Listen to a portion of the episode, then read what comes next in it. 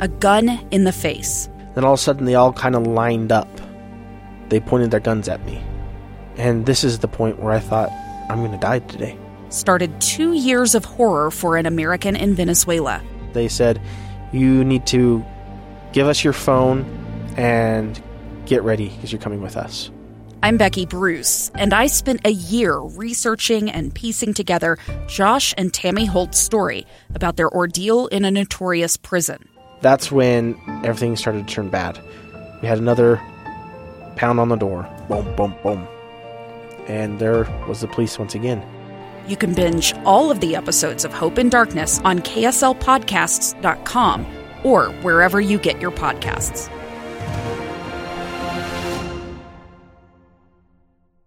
Utah's best athletes count on flexibility, speed, strength. And the Jazz pick up their 22nd assist. So they count on University of Utah Health. Real Soleil puts this game away. And so can you. Leading doctors, a world-class environment, award-winning innovation, care to be great. 14 unanswered by the Utes. University of Utah Health, caring for Utah's best and yours. Schedule your appointment now at uofuhealth.org slash care to be great. Let's lock in. This is Unrivaled. Yes! Yes! The teams you live for, the sports you love.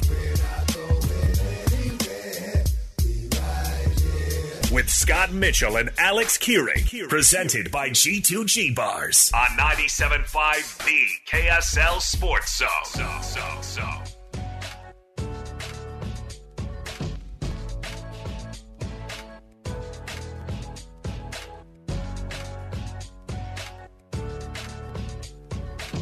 All right, welcome back. It is Unrivaled 97.5 VKSL Sports Zone. Hey, happy Thursday to you. Happy Jazz Day. Is that a. They're going to be our national holiday, state holiday for today. Now that we're back after uh, the All Star break, Scott, welcome back. It's Jazz Day 2023. 22 games left in the season. They've already they've already punched 60 of those games out, and I think as we mentioned yesterday, it's already been a raving success this season, or has it? Is there something that the Jazz can do in the next 22 games that would make it to where it's not a raving success anymore? Or is it just everything, like I've said, has been gravy all the way through? Are Jazz fans satisfied with how things have gone? Are they going to be disappointed if they're not in the play in? Are they going to be disappointed if they're not the third to worst team in the West? Are they going to be disappointed if they win too many games, too few games? I don't know what the expectation is now at this point. Here's the thing about this year. It, I don't think anyone cares at this point. As, as far as you're right, it has been a raving success. People have wanted to watch the Jazz. People are going to continue to want to watch the Jazz, and so much of it is the development of the players, the coach. Uh, I don't think it's like okay, this team is going to go win a championship or really, really even compete in the playoffs.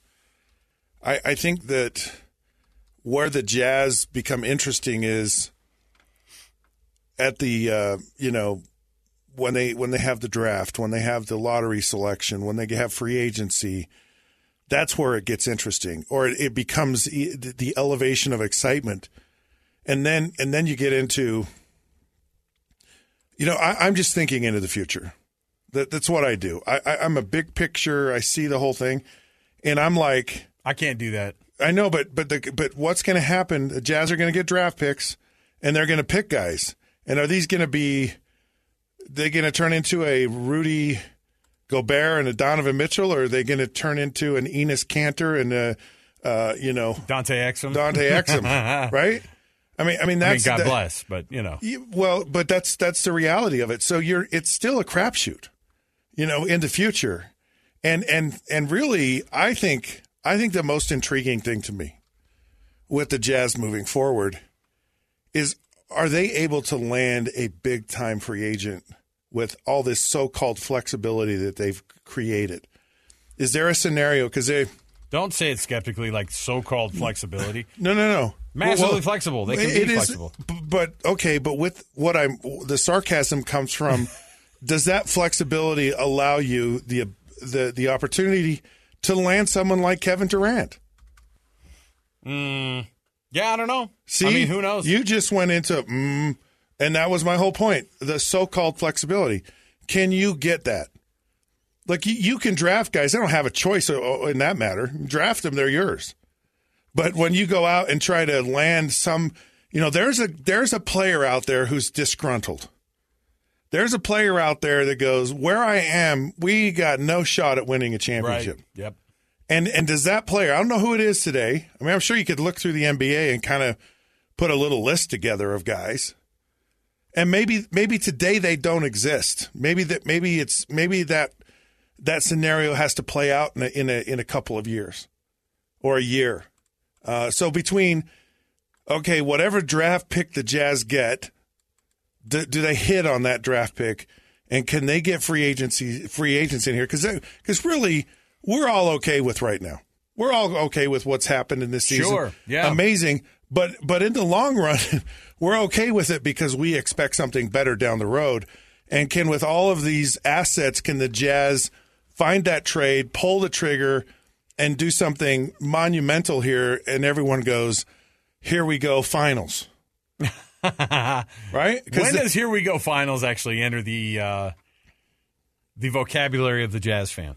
Like really, because everybody's we've heard the. Well, hold on, Jeremy. Did we start the show yet or no? No, no. Okay. Well, it started technically, but let's really start it. Scott, quit it with all the opinions too early in the show. Oh, right. Not allowed. We're going to kick the program off here. Uh, it is unrivaled. It is the cut right here at the top of the program. Let's do it. There, there, there, there we go. The other question. Undeniable, unrivaled. Top sports story of the hour. Here's what made the cut. Ain't nothing like it. All right, the cut brought to you by G2G Bars. G2GBar.com is the website, and you can also go just find them wherever they are at the uh, Costco in the refrigerated section Associated Foods refrigerated section, Holiday Oil Maverick, right there in those refrigerated uh, showcases there.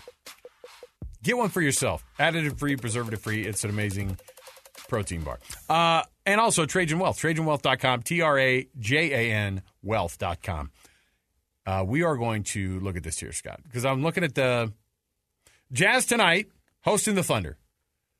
In the next five games, they will play the Thunder three times. In the next five games, they will play the Spurs two times. Now, the Thunder actually are ahead of the Jazz on the standings. You may not. I think people might hear that and go, "Wait, well, oh, really? Are they?" If you're not watch, if you're not babysitting, and I don't think it's healthy to babysit the standings every day. I do it every day. But because, I know, but that's the thing is, when these players look at the at the at the Western Conference standings every day, which they say that they do, they have them in the locker room there. What do they get motivated by? Do they look at that and go, "These Thunder, man, they're they're in the ten spot and they're sitting in our way. They're standing in our way." No Collin Sexton, of course, tonight too. He's ruled out with the hamstring uh, injury. There goes the how Jazz. did he do the How did he do the skill challenge? Because it, it was half speed. Well, they were. Do- he was doing the thing where he's weaving in and out of those. Uh, yeah, but th- they're going those robots. That, that's not really full speed. They were running around like they were. They were weaving through Wally uh, on the floor there. Did you see those things? They were like. They, I mean, I was like, who built this? Yeah, the NBA is like, hey, Craig's Robot Shop, we need you to make like a moving wall that these NBA players, but it, it's illuminated and it's going to say NBA on it, and I need you to so put it on the court and it's going to weave around while these players, you know, uh, dribble in and out of these. Anyway, bottom line is the Jazz are facing off against the Thunder tonight, and then they will host the Spurs. Then they'll hit the road and play the Spurs again, right down in San Antonio. Yes. Then they will go for a double dip down there yeah. in Oklahoma City. So those five games of playing just the Thunder and just the Spurs, and the Spurs are a bad team. The Spurs yeah. have a bad record, but they've also beaten the Jazz this year. And and so I don't know what the expectation is of these next five games, but there's a real possibility the Jazz could go four and one or even five and zero oh against these two teams, which would be wild. So my my personal opinion about the Jazz like what I think the Jazz should do and where they should go, where I would be happy. I, I would be happy if the Jazz lost every single game the rest of the season. I seriously would. It would not bother me in the least bit. I think having an opportunity to have uh, the best percentage possibility of getting the best draft choice you could get, I think is a good move for the Jazz. I just think you just increase your odds. I don't think any of this is going to impact these players psychologically moving forward. Like, oh, we're just a bunch of losers. We can't win. I just I don't. Uh, you watch every NBA team every season is different. Every team is different. The makeup of the team is different. So I don't believe this year's impact is going to have a whole lot of uh, bearing on the future with the Jazz. I mean, if anything, it may be more of a motivation than a hindrance to their success of get the best draft pick. Uh, you know, the best case scenario is, uh, or I, I guess for me saying all of that, the best thing right now is the Jazz have had 10 days off. Good. Hope, hopefully they're rusty. Hopefully they're rusty against these teams that they can compete against and beat. They can they can beat, beat the Thunder. They can beat the Spurs. But if they're short handed again with Collin Sexton, and if they're just coming off the All Star break and and they're playing these teams that are winnable games, but they're rusty and they're just not quite back into it, good. That just means the Jazz are going to lose, and that's not a bad thing. I, as you look at the next five games here, and you look at what these guys can and and should accomplish. I don't know what it is. Like I, I don't know how to feel for the rest of these 22 games. But you know, we've also kind of been in just a spot where I haven't cared what happens on a game to game basis over the last, I don't know, ever since they were not 10 and 3, because when they were 10 and 3, you're kind of looking around going, what on earth is going on right now? Yeah. Well, I remember were, the power rankings in the NBA. They were what third at one point. I think like, they were what? like one. They were like yeah. when they were ten and three, they were number one power yeah. ranked uh, team. Okay, it was like okay. Here, here's something I want to throw out at you about kind of where this team. Everyone's just been elated with Walker Kessler. Okay, and I, I don't want to throw shade on on all the excitement. What? But here, but here but comes I'm some shade throwing on what? On Walker okay. Kessler? So the the shade I'm throwing is is he? Are, are we just are, are our expectations so low that like anything no, is, no, no. is a bonus? No, because, because no, all hang, the experts on. say that he's really really good. And you I, watch him, and he's good. You know how athletic. Yeah, I know, and a lot of experts picks a lot of the players, and they never. so, so right now he's good, but does he does he evolve? Does is this the ceiling for him? Is there more more room for him to grow? So I, I, I am not saying, and I, and guess what? You're not going to know that till next year. You're not going to if you see some of the rookie young things happening uh, next year, then you go, yeah, this guy, this is his ceiling. This is the best this guy's going to be. Because if he was so great and so wonderful, why wasn't he picked earlier in the draft? You know, why wasn't you know? And and uh, that happens all the time, though. Guys miss on. They miss oh, on. No, guys. no, no. But you just you, you, can't have it both ways. You can't have all, all the experts yeah. now. Are okay, going, oh, so this guy's amazing. Yeah, but if they redrafted that draft class, this guy's amazing. I, I don't necessarily think that it changes where he would have been in the draft that much because he's still a first round guy. I think what would have happened all, all was all is, all you're going to see from that is that the that the uh, the Timberwolves, if they would have known what they were getting with him, they would not have traded him. Obviously, right? They feel like idiots now.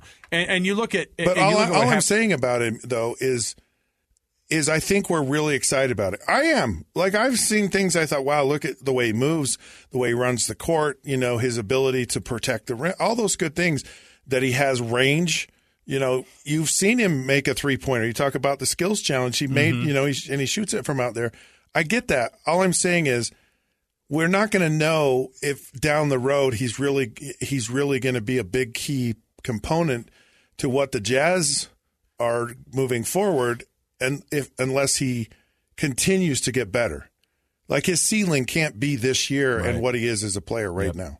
That's well, all I'm saying. I, I do think that a guy like Walker Kessler, I kind of treat him like I do the season, where I go every game you don't know what you're going to get, but most of the time, you can't complain about the effort. You can't complain about the potential.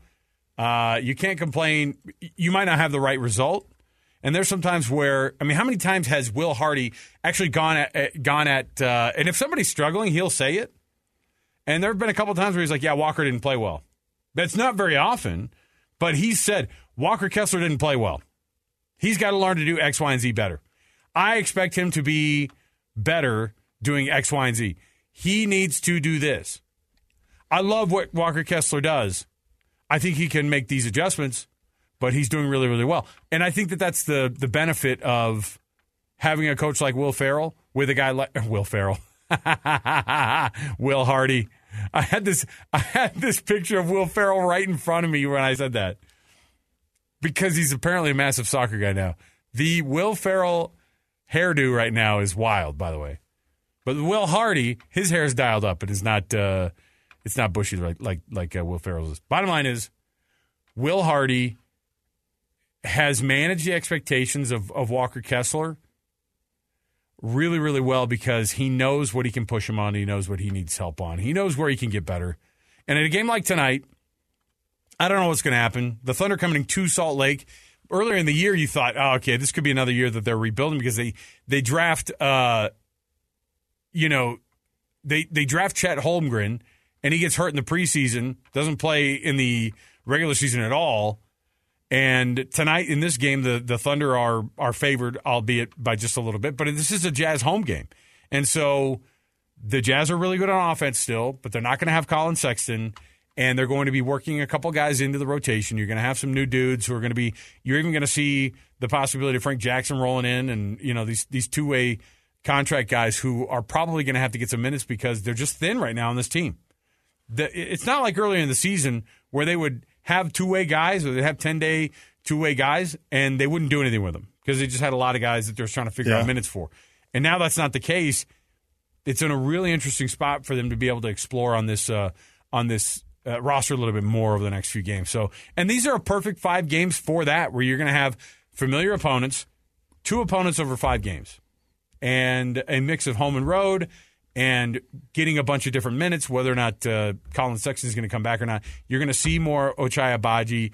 You're going to see more uh, Juan Toscano Anderson. You're going to see a bunch of guys that they're going to ask more of. And I hope that we see Frank Jackson, uh, you know, into the mix, getting ten minutes, you know, uh, on a couple of these games. So you look at the kind of last half of this season for the Jazz. And it's probably not half, but what next twenty two games. Mm-hmm. I, I I just submit to you, Alex, that I don't think the Jazz can do anything. You, you asked the question, what can they do? I, I really don't think there's anything the Jazz can do at this point to really mess up their season. Mm-hmm because there's so many there's so many things that you can get benefit out of, even if the Jazz go and find a spot in the playoffs. I, I don't I don't think that's a bad move for the Jazz. Uh, and I don't because of the assets that they have, though. Right, that's like and, half of it. You go. I feel okay about this because they don't necessarily have to tank all the way. They're never going to be the bottom four or five teams in the league anyway. So right and right and and uh, aside from that, nobody knows like where where you're going to hit and miss in the draft. Right. I mean, I mean, you know, maybe there's every once in a while one player, you know, Victor Wembanyama. Not um, going to happen. You know, but but other than that, you know, you so okay, you get in the playoffs and maybe your draft, maybe it was seven, maybe now it's thirteen, or you know, who knows what you know, it, but it's it's still a high first round draft choice, and and that's that could end up being a, a, good player for you. I just don't think the Jazz can do anything at this point to mess up this season. This season, I really don't.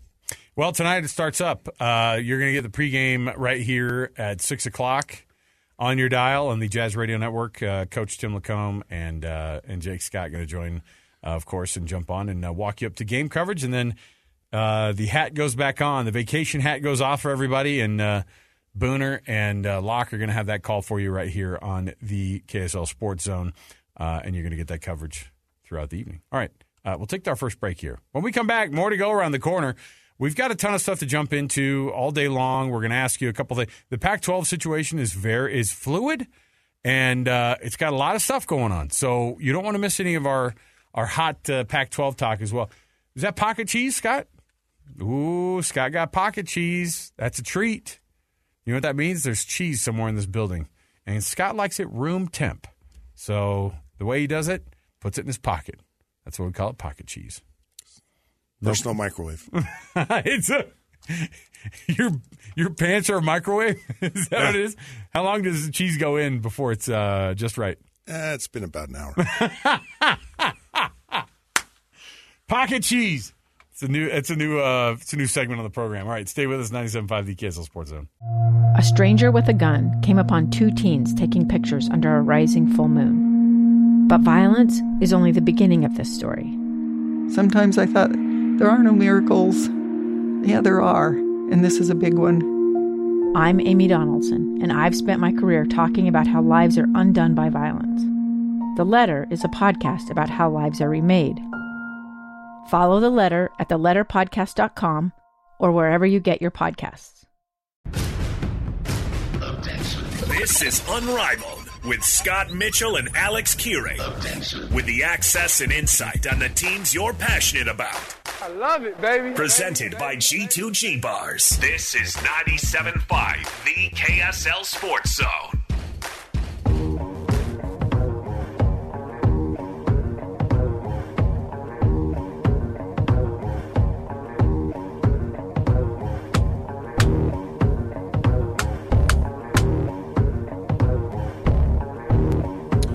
Welcome back.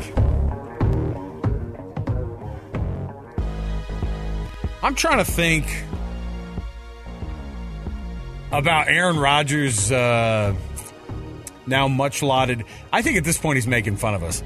He just does the weirdest things in the offseason. Oh yeah, he took some uh, took some psychedelics and uh, and went to ayahuasca. That was last year. This year it's he went into uh, what's being described as a hobbit-like structure where he had went through this darkness retreat. Right at this point, I think he's making fun of us. He's just like, "Yo, yeah, no, I did a, uh, I did this crazy retreat where you walk on coals and uh, you only have you only eat peanut butter for an entire week." Like he's just making stuff up at this point to try to get himself better or whatever it is. I don't know what it is. I think that if you're at a high level, Can you have bananas with the peanut butter? no, no, of course not. No, no, that would be Just straight peanut you- butter. Yeah, that'd be defeating the point. Well, some people just leave the peanut butter jar Peanut open. butter? and Yeah, th- that oh. way they just dip their finger in it when they're walking by. My favorite is so we have little kids, you know, at my house. We have a two year old, and she's a mess. She's a disaster.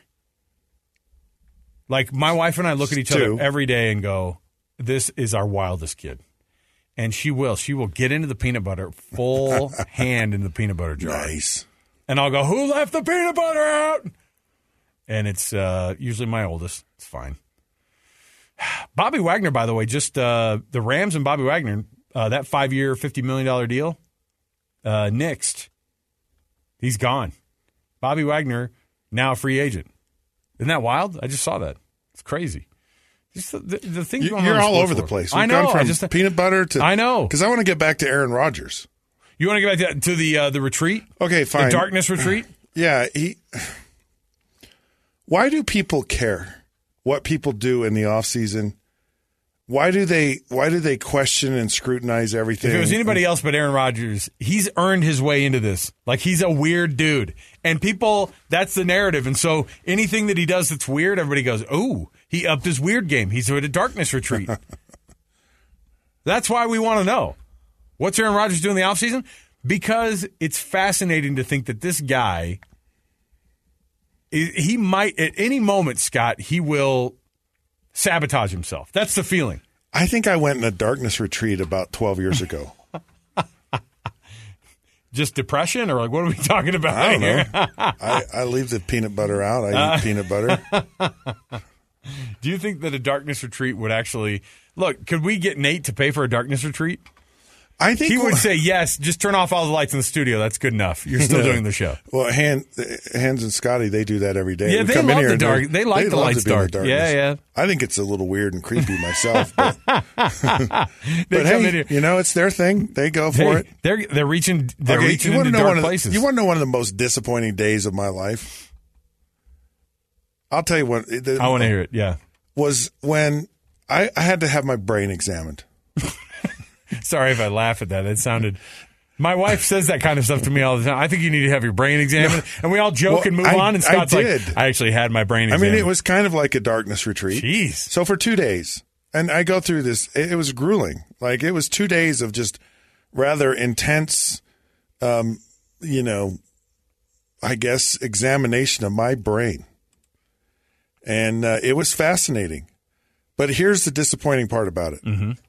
There's nothing wrong with my brain. Ah, Like there's nothing wrong with it. I think. It, listen, those guys Like, were with you for two days. Hold on, those guys were with you for two days. I'm with you every freaking day. I think I, am more qualified than they are some neurologist rolls in for 48 hours and goes, Right. "Oh, I checked everything." I'm like, "Did you hold on? You didn't check No, everything." No, no, no. That's the po- that's my whole point. so all of these things that I do, Yeah. or don't do, are from a normal brain perspective. Is it though? So I have no excuse. I may be dumb, but I'm not stupid. I'm probably a lot of it. I, you know what? You know what I've learned from being on this show. Mm-hmm. Um, I I think I I stink. I, I, I really do. What do you I mean? just I just do. I just I just I just think I'm. But the- it- it- okay, now hold on. You're going into a darkness retreat without us going into the dark here. What's going on here? Well, I have a normal brain. I just do all these dumb things. Jeremy has say all this dumb stuff. everything is on time. any time. I'm at all- on. I'm on. time. I'm on. Uh, what is it? Mixed metaphors all the time. Sweet. Yeah. See, Jeremy just keeps bringing it up. This is a guy He just keeps pouring salt in the wound. Jeremy, listen. Why- keep it rolling. I'm not going to tell you to not keep them rolling. Why do we not get Alex? Why is it Scott I- is always the one who has all the crazy You know what? cray cray? Oh, he says it's because he says it's because you're not a snowflake like I I, think am. I think you would cry. I- oh, you I think if Jeremy? yeah. You think I haven't? I, I, I make fun of myself. I think you'd a- go in the tank and you'd cry. Really? Just- Really, of all the people on this station, I'm the fragile ego. Yeah. I think it's because I don't go. I don't say a, a, a mixed metaphor every I like 19 minutes. Eminem. Now, that one actually makes you sound cool. no, but you make fun of my mixed metaphors. Yes, it's part of the shtick. Kind of hurts my feelings. hate flow Yeah. I, that was actually me. That was when they pulled for me. That Let was, the hate flow through you. oh my goodness. I just don't- Anyway, so Aaron Rodgers and his uh, his whole retreat. yeah. The I kind of. I want to try it out. See, I hear him do stuff like this, and I'm like, eh, I'll give it a try. Okay, why not? I'm gonna see if there's something because there are like, uh, I, I I don't know how you find this out. You know, it's like your does your does your agent does your agent go, hey man, because it was in Oregon, right?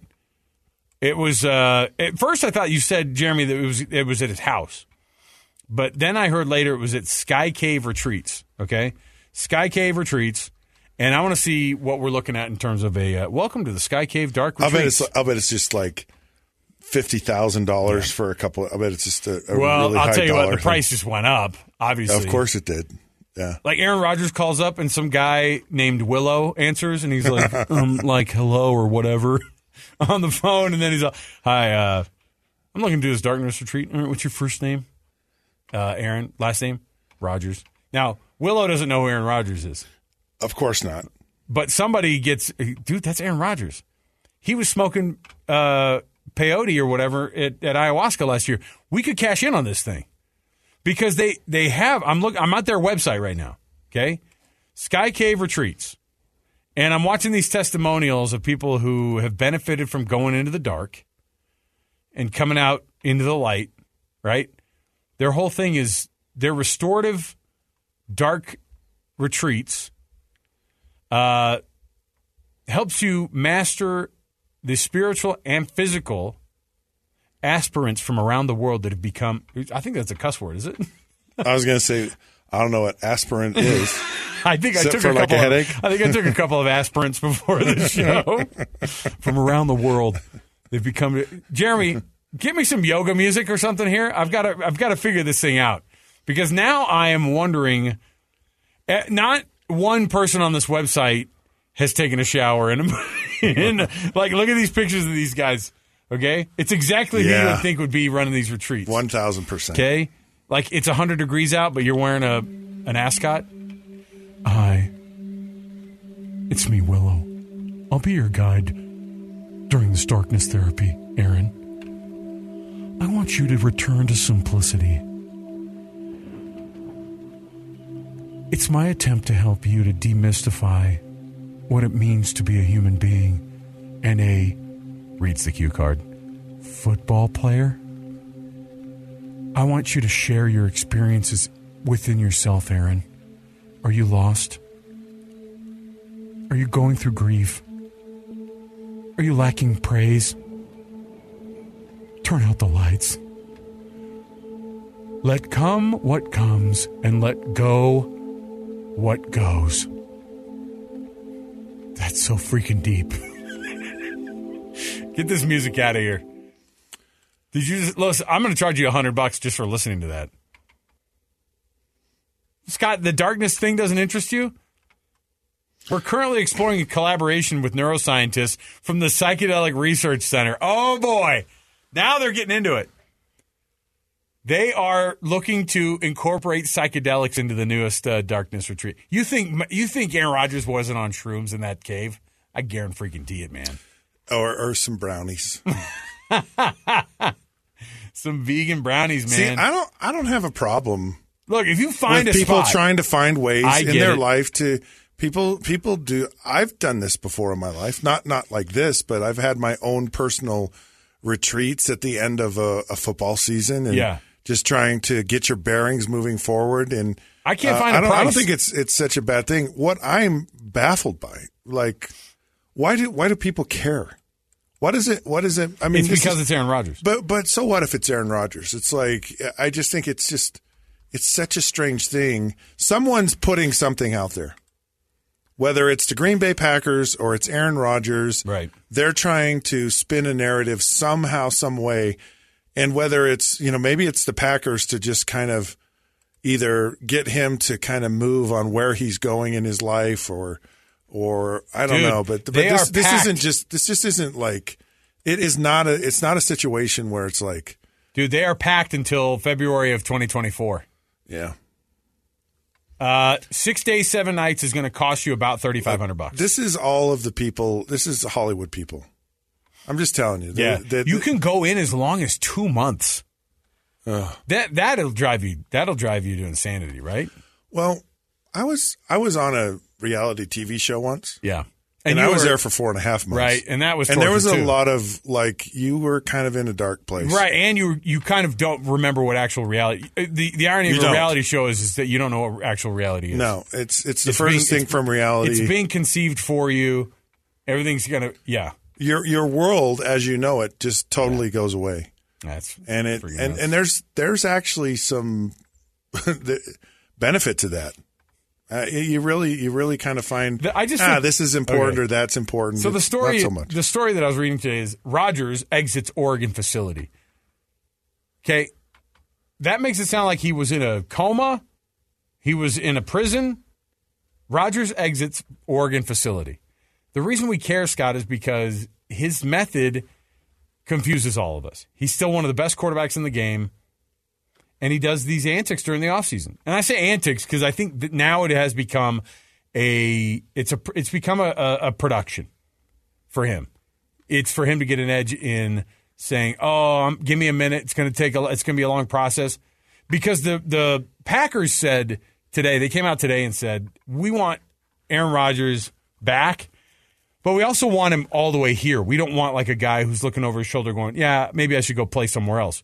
We want a guy who this is where he's committed to play. Right. They say all this, and that, that goes to my point before. It, it's someone wants answers, and and I think uh, there someone's trying to put.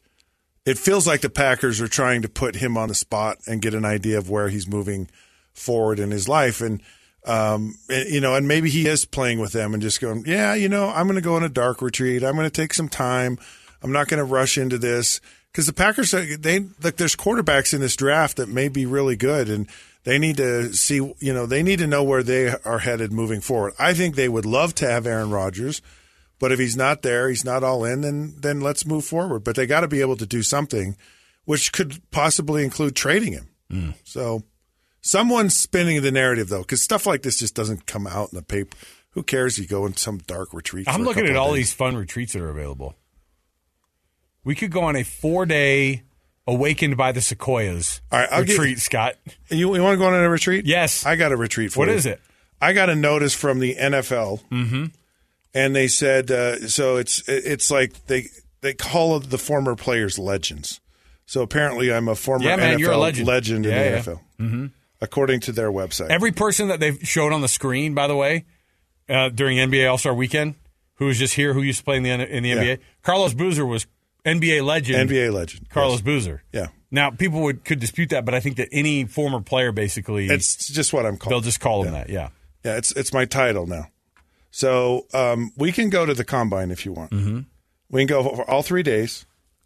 A retreat. We could have a retreat in Indianapolis, which uh, David Locke deemed the most uninteresting, boring, flat city in America.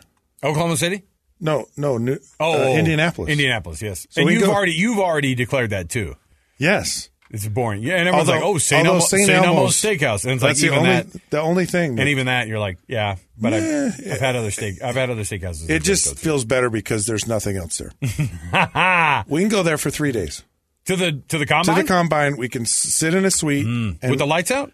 and observe and observe observe the combine. Hmm. Watch all all of the events at the combine. There will be light drinks and food available. Hey, If you want to said a retreat, guest, but you said and a guest. You, uh, I can take. Can a I be your guest? That's what I'm saying. We can. You, when I say we, I'm referring to you and okay, me. I appreciate it. Normally, you go. I'm taking uh, Zach to a to a uh, to a boost your confidence retreat, Actually, retreat Zach in, would in probably like Hungary. to do this. Now, listen, Italy. There's a uh, you want to go on that retreat? there's a Maybe gourmet we could find ourselves at the NFL. at the Combine. NFL Combine. Maybe they maybe so they'd let us myself. maybe they'd let us run a forty. No, heavens no, please no. I can't even think about a 40 without getting hurt. All right, let's take a break. We'll come back. Guess what we have around the corner? We got our What are the Odds? Jeremy's loving that we're uh, totally off track already on the show. It's early, but we're off track. Doesn't matter. Uh, let's take that quick break. Before we do, though, guess what? RGS Exteriors want to help you with the outside of your home and how awesome it looks. Why don't you make it look awesome? Don't keep up with the Joneses. Be the Joneses. Give the folks at RGS Exteriors a call. Tim Brown and his team are standing by. 801 280 3110. That's 801 280 3110 uh, for RGS Exteriors. We'll take that break. We'll come back. What are the odds are next right here, 97.5 the KSL Sports Zone. What are the odds? Okay, sir, the bet is to you. All in, baby! You'll know exactly. Um, more or less. What's going to happen? This is 97.5, the KSL Sports Zone.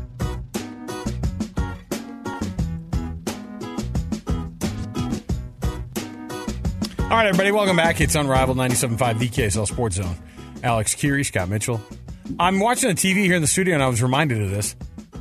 They kept it, one of the guys who was here this weekend, who they kept highlighting on the sidelines. I, I totally forgot about this, and I saw him in the arena. I walked past him uh, in the arena on Sunday during the All Star game. The mayor of Flavortown, Guy Fieri, Oh, the the, the chef sig- guy. signature spiky blonde hair, Yeah, and a guy who diners, drive-ins, and dives. Yes, it's easy to make fun of him, but like he's actually like the coolest freaking guy. Look, I base all of my travel restaurants off of diners, drive-ins, and dives. No, you don't. Th- A thousand percent. I definitely have gone So to if I go diners, drive-ins, and dives like recommended places for Yeah. sure. That's what I mean. Uh, yeah, Blue Plate Diner used to be. I used to live right by the Blue Plate Diner, which by the way they tore down on Twenty First South and uh, Yeah, In Nineteenth East there. that was a good one. You and I've eaten there a few Mm-hmm. times, but that was also one of those spots. But they, uh, they we, you know what they needed? More uh, apartment buildings right there. yes, of course. So there you go. Uh, but yeah, Short Guy the Fieri, they just showed him. buildings. Guy Fieri loves sports, and he's at like a ton of stuff, and just like anywhere the mayor of Flavortown goes, he uh, he gets attention, man. And so that was another. Guy Fieri loves our city. All right, You know what? he wasn't bored by what's going on here. No, you know what's interesting? Hmm. How many people that are still alive that you, I swear I saw this this morning? How many people that are really old but they're still alive? Like they're in their nineties, Yeah, uh, Jimmy Carter's one of those guys. Isn't he ninety eight? Tom Osborne's eighty six years old. right? That's Nebraska's what, that's what uh, kind head of coach, spurred it on. former head coach. Yeah, That's yeah. You know, he was really sad because they went through because they showed you know kind of his moments of greatness, and uh, and then they went through the co- the uh, the co- the coaches who've been there since. That's a bad group. Well, how does how does Tom Osborne make Nebraska amazing In the middle of nowhere, in the middle of nowhere? Yeah. like it's in the middle of nowhere. it is as obsessed of a sports town. I went to that 2015 BYU Nebraska game, Yes. and and I've been there. In uh, we also before they even played that game, we were on our, one of our signature uh, RV tours across the country to watch BYU uh, take on I think Wisconsin that year, and they had just signed up with Nebraska, so we they let us go to their field to Memorial Stadium and and uh, film some stuff on there, and they were really cool about it. And then, you know, a couple years later, of course, BYU wins that thing on a Hail Mary. Uh, but there were 96,000 people inside that stadium. Not a better uh, environment in college football. So he was either amazing or he cheated. Why would you do Right. that? Well, I don't That's know. how guys But- get good? Well, how, how do you how do you get good at Nebraska? Like like is it is it is the aura of Tom Osborne that amazing? How did how did Lo, how did LaVell Edwards do so amazing in Provo, Utah? Or you have years that he did. you know you could say a Joe a Joe Pa or a Yeah. you know These are not like destination cities. You're right. But that's what's amazing. Like even Green Bay is not like a place that everybody and it's not like, like, aspires to be, but they aren't they do in football. but it's it's not like someone's come along and you know after Tom Osborne and just really turned you know turned No, no, that's what I'm saying. around. No, and and I think that, that I part thought of that Scott is- Frost was going to just light it up. I mean, LaVell Edwards passes the baton to Gary Crowton, and what that lasted one year. And then after that, it was a massive disaster program, football and non football related inside that program. uh, you have to wonder if some of that stuff isn't related to like just the right time at the right place Yeah, with yeah, the yeah. right person, and so much of that There's plays of into that. it. Uh, what are the odds, Scott? Goes like this I give you a scenario, you give me a 0 to 100% chance that thing will or will not happen. Brought to you by Remedical. Remedical is uh, Utah's only physician owned and operated wellness clinic offering ED treatments that are discreet, non invasive, and customized to your needs. So visit remedical.com today. Remedical.com. Uh, what are the odds Jordan Love, by the way, since we're uh, mentioning it, what are the odds Jordan Love is your uh, season opener starter for the Green Bay Packers? Uh, it's a Jordan Love ten percent. Do you think they're going to land Aaron Rodgers back again? They're going to have all this hullabaloo, and then at the end, he's just going to re. He's just going to come back. Okay, all right. I can see. There's just not a too. lot of of talk of Aaron Rodgers being somewhere else. There Oh, whatever. I've heard hear- Vegas you- like crazy. You hear you hear chatter about Derek Carr, but you don't you don't hear anything about Aaron Rodgers. If he goes to Vegas, then Raiders fans will be as excited as we've seen him in a long time. Maybe that's why he had to take a retreat because he is going to Vegas and he just needed to Got to get ready for the darkness. Yep. Uh, Maybe odds? maybe that was foreshadowing. you got f- you got five games in the next week and a half of the Jazz. Yep. Two against the Spurs, three against the Thunder. What are the odds the Jazz go at least three and two in these next five games? Oh boy. Um so they'd have to beat the Spurs twice and just win one of three against OKC. Yeah. That's doable. Yeah. Why not? Uh, they could win that- tonight that- against OKC. Absolutely. Yeah. I'll say I don't know. I'll say uh Lyle Alzado 77%. Oh, another Raider. Why not? I'm going to go with a that they win that they go at least three and two. I think three and two is a real possibility. Yeah. Four and one, very very hard. Five and zero, probably impossible. Not impossible, but it's it's very difficult. Uh, I'm going to go with a. Let's go with a. Uh, boy, who was a, who was the number? I'll go with the Jason Sehorn, thirty-one percent chance. Wow. There you go. Let's take a break. We'll come back. Hey, uh, BYU TV Zone, former KSL 5 uh, colleague of ours, Dave McCann, is going to join us. Uh, the goings on in Provo, couple things. I don't know what's going on with Mark Pope and the basketball program. It's just been abysmal to watch. BYU fans are just, I mean, it's just shaking their head. They're just scratching their head over the whole thing and sad about the whole thing. You go into the Big 12 like this, and Dave, and, and uh, Dave's going to give us a little bit more of a kind of insight into what's going on with Mark Pope's program, but also uh, he spoke with John Beck, the quarterback whisperer, uh, who's been able to work with Zach Wilson, Jaren Hall, and even most recently, Kedon Slovis. So we'll have that discussion with uh, Dave McCann coming up next. Stay with us, 97.5 the KSL Sports Zone. Ours. On 97.5 The KSL Sports Zone. So, so, so.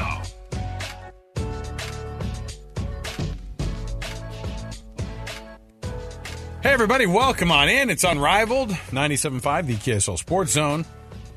Alex Kirry, Scott Mitchell, and you. Thanks for being a part of the program. Uh, as always, downloading the podcast is a simple decision to make. It's a simple subscription you can get yourself on. Just get yourself all of the shows across the board on the KSL Sports on all day. Download it anywhere you find your podcasts. Uh, and we appreciate the support. You can also go to KSLSports.com and click on the uh, podcast button there and listen in as well and stream it all day. Uh, literally no excuse for you not to hear the shows across the day. Did I get all that right, Scott? That sound right? You nailed it, All Alex. You are on a roll. Appreciate you. Uh, let me see here. One of our favorite uh, guests of all time joining us on the program right now, Dave McCann from BYU TV. Let's kick off everything as we always do with the cut. The unquestioned, undeniable, unrivaled, top sports story of the hour. Here's what made the cut. Ain't nothing like it. The cut and our show brought to you by G2G Bars. All natural ingredients, plenty of protein. Anybody who needs that uh, quick, tasty, nutritious boost found in the refrigerated section at Costco, Associated Foods, etc. Dave McCann, BYU TV, former KSL colleague of ours, uh, used to wandering in the studios, uh, and now he still does it, but now just via the phone. So, Dave, thanks for hanging out with us, man. The only thing different is uh, you actually have to call me I know. to get on the show It's not as as fun. to me just coming in. Like we'd be like uh, breaking story, and then it would be like, no, no, Dave's got his own breaking story. He would literally break the door down. It would get kicked in. He's like, I got something to say. My favorite part was Dave would just burst in, and it, it, when you walk into the KSL studios downstairs, you're in front of a mic essentially right when you walk in the door. So he would just burst in the door and then just stand at the mic and like look at Jeremy like, I'm ready to go. And we'd be like, I don't know where Listen. Dave's going, but you know what? He's earned this right. Well, and he did it. and we just I'd let be- you I'd speak so we could get desk. rid of you. I'd be at my desk and I'd just be minding my own business, and then the the red light would go on, Mm-hmm. which was like a save the show light, and so then I just whatever I was doing, I just got up and ran down the hall and and walked in. Yeah. You know what? We should have returned the favor on TV. Just walked onto the set. Deanie, scoot I over. Deanie, scoot over. We got something Yeah. to say. Deanie, do you mind if we sit down, down for a minute? You? Uh, hey, you got to see all of the festivities that surround an event like uh, All Star Weekend. How much is that, like th- those types of events, how important are they for the state and kind of us? Like, we want to get validated, you know, kind of across the sports world, but we're certainly trying to improve our footprint here when it comes to adding more teams and things like that. Does that go a long way? Because you watched Vegas grow for all those years and then and then get those franchises that, that have just been rolling in, it seems like, over the last couple. I think it's important to be able to show you can handle big events like uh, Salt Lake did with the Olympics. People still talk about that.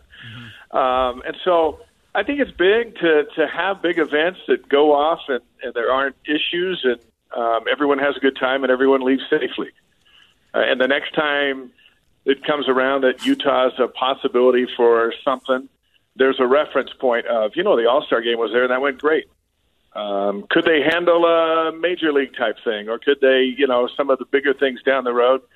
It all starts with these kinds of things, so I think it is significant.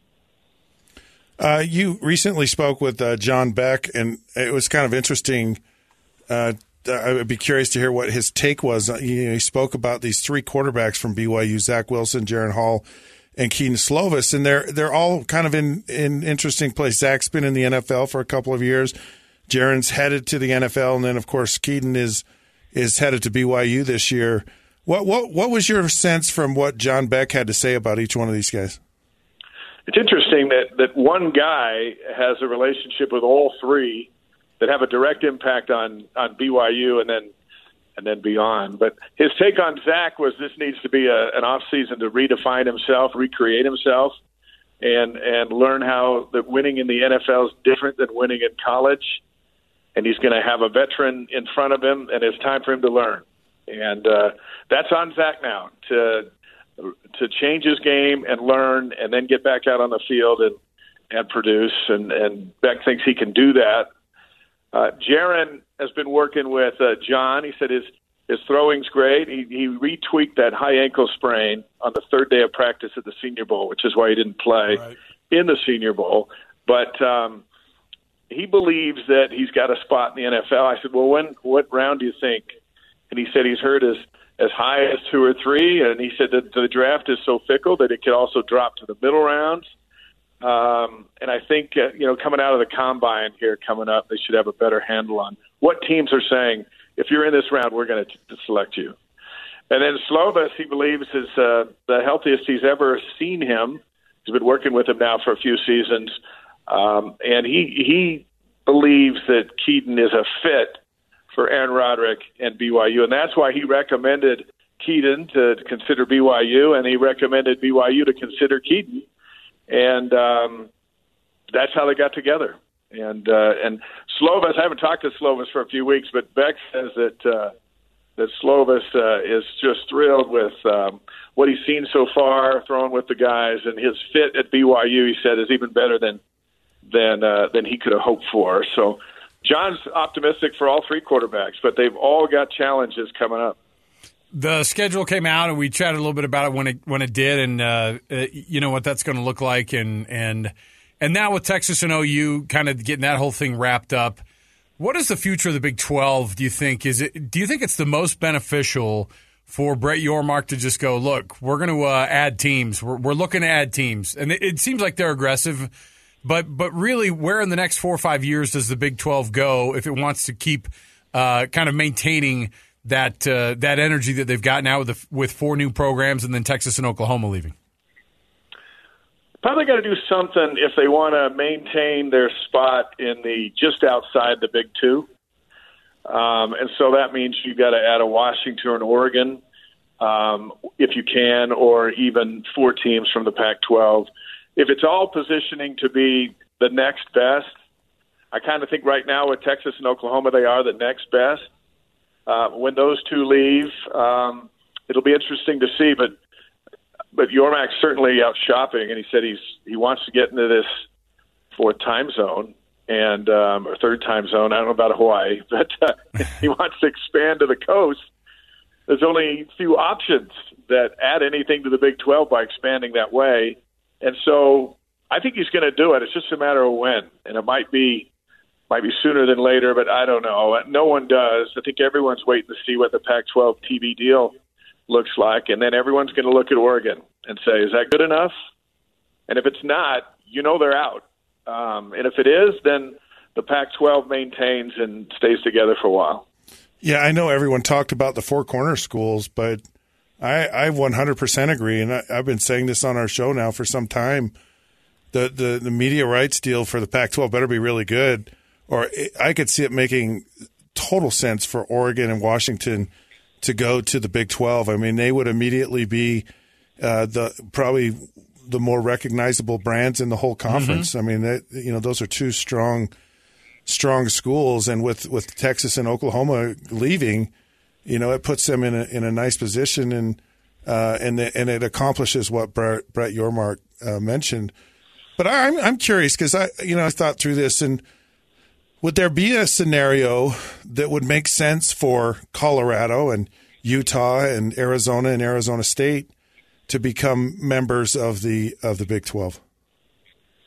Maybe if that's all you could get. Uh, I used to think that would be a slam dunk, but if you listen to Yormark, he's into land conquering, time zone conquering, and a second team in Utah doesn't fit that at all. Um, and in Arizona, you got you got Tucson, and and then you got the Phoenix area. I'm not sure you want two Arizona schools if you're just into a land grab. Um, and so I don't know about the four anymore. I used to think they'd just do that, and be good. But the Big Ten doesn't look like they want Oregon and Washington, and so that's kind of been the hangup. I think I wouldn't I wouldn't be surprised if the Big 12 said Oregon, Washington come in for a certain number of years, and if the Big Ten expands and they want you, there'll be a way where you can get out because it will so impair the Pac 12 and allow the Big 12 to be positioned again just outside the Big Two. But I think he might he might go for something like that. Uh, Dave McCann joining us here on Unrivaled as we uh, chat a little bit about what the BYU offseason has produced in terms of, uh, you know, now it's just a, a, a couple of weeks away from, from spring ball starting up, which is crazy because then that means we're about a month away after that from the spring game. And you learn a lot more in spring nowadays than you did uh, back in the day because all these guys enroll so early and so many guys – uh, are on campus even out of high school to try to get that early kind of edge too. So spring has become more more important than it ever has been, right? I think so, and and with defense, it's going to be interesting because that was the coming out of last season. That was the area that got the most attention with the change in staff, and and philosophy. Uh, but but a number of those guys um, aren't going to be participating in spring. Uh, Ben Bywater and Max Tooley will be out. Uh, Justin Ena told us that the other night on, on the Wise Guys. They're recovering from their surgeries. So their next contact is going to be in fall camp ahead of the Big 12. And so, as a defense, you know, you want to get all this stuff done in spring, but your two starting linebackers aren't on the field. So I think you just have to adjust to who's available and, and maybe more focus on the attitude as opposed to um, uh, okay, U11. That's that's how we're going to do it uh, come the fall because everyone's healing up this off season. Uh, you've got uh, BYU basketball. Uh, it's in a, a rather uh, precarious position right now, and and I think a lot of people, you know, who follow it are probably pretty concerned, and probably really concerned considering how strong the Big Twelve is moving forward. Um, you, you, there's this article about maybe Mark Pope um, looking into the Kalani Sitake playbook. Tell, tell us a little bit about that. yeah, that's got a it's quite a, quite a stir um, because at 15 and 15 after two years in the WCC, there is a challenge, and and there is a problem to fix as you try to sell hope for the future in a league that's 10 times tougher than the current one. And ticket prices are going to be so much higher than the current prices. There's a lot of work to do, and and I thought there were some similarities with what Kalani did coming out of a disappointing football season at eight and five. They won their last four, but going 0 for October was was brutal, and he had to make some hard decisions. And it's tough to be a head coach, um, and and he made those choices, and and in a matter of a few weeks after Jay Hill was hired, and then Justin Ena, and then Poppinga and Po'uha, and and, and that group restored hope in the process of BYU getting ready for the Big 12. The schedule comes out, it's celebrated instead of feared, and they march into spring as if uh, they didn't go 8 and 5, as if they were 10 and 2. They didn't go 10 and 2, they did go 8 and 5, and they've got all those things to address.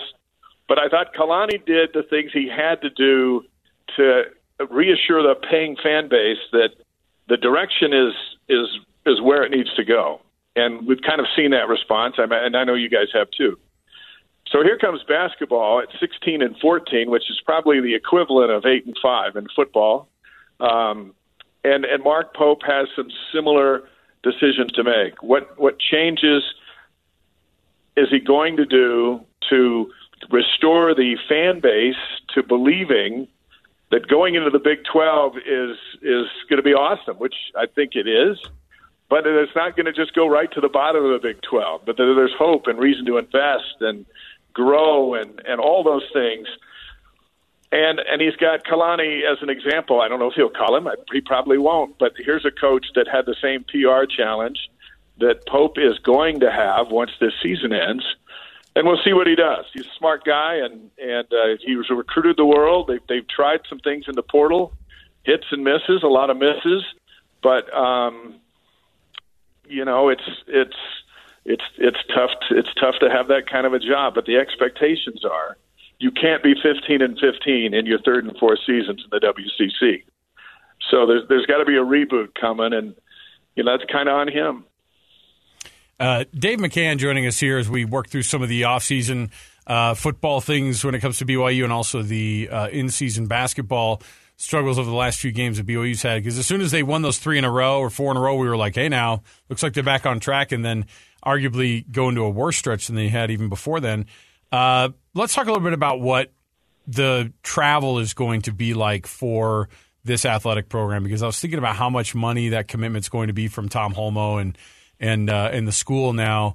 And we've heard so much about how all these other programs inside of these athletic programs are going to be just taxed with all the travel and all the things going on. How well equipped are the rest of these teams inside the athletic department? Uh, you know, going to be start July one or July thirty first, or I can't remember what the actual date is of going to the Big Twelve. When everybody's going to have to start hitting the road to some really far out places uh, for long stretches. It's going to be an adjustment for sure, uh, especially for like the baseball team, which will play three or four game series volleyball plays usually two days worth of games.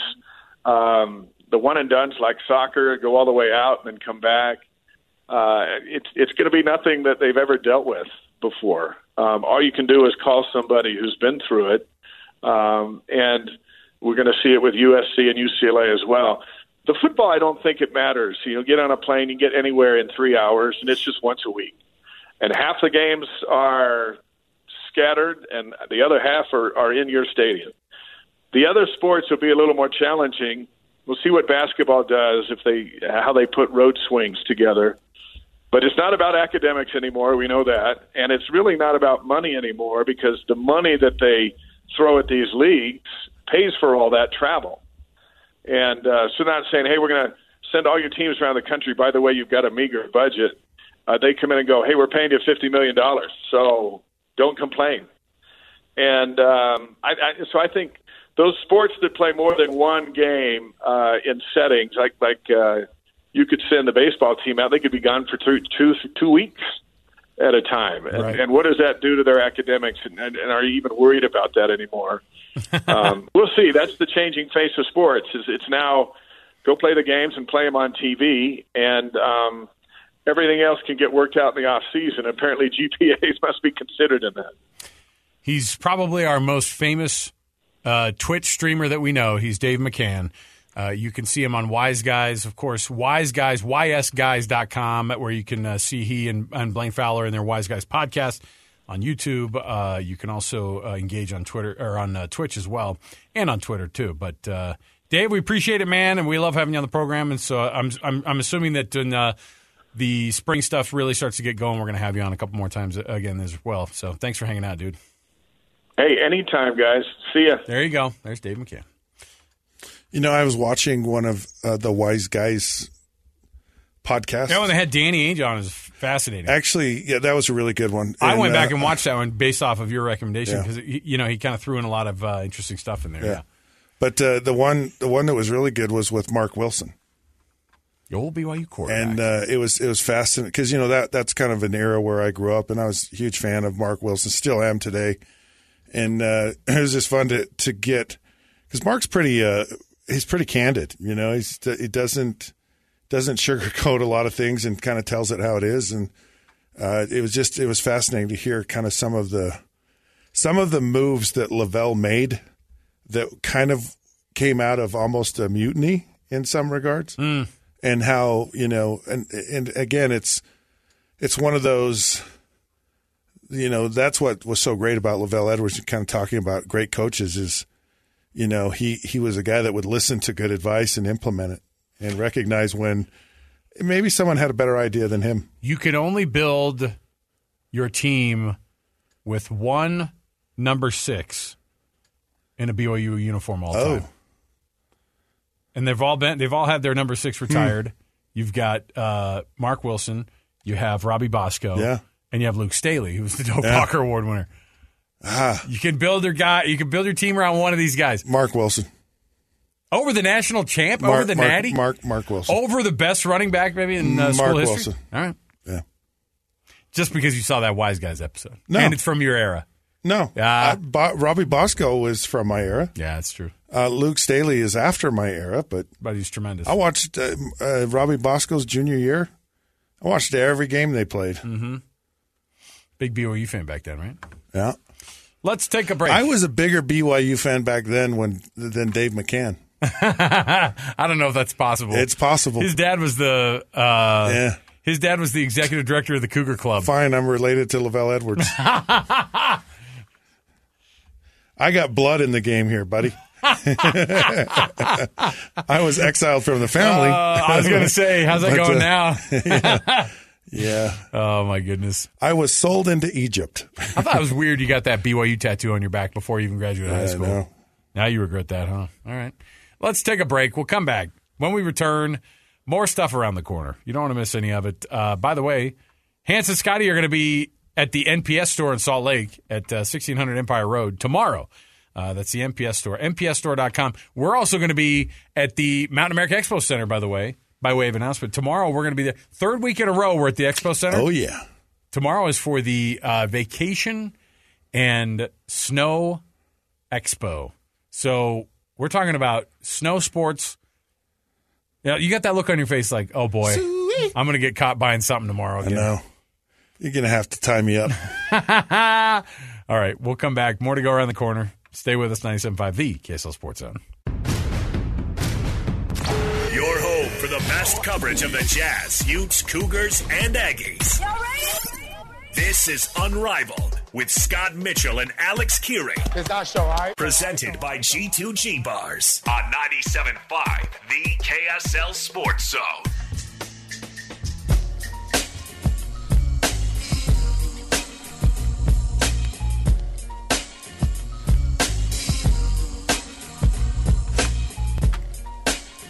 Can I read a quote here for you, Scott?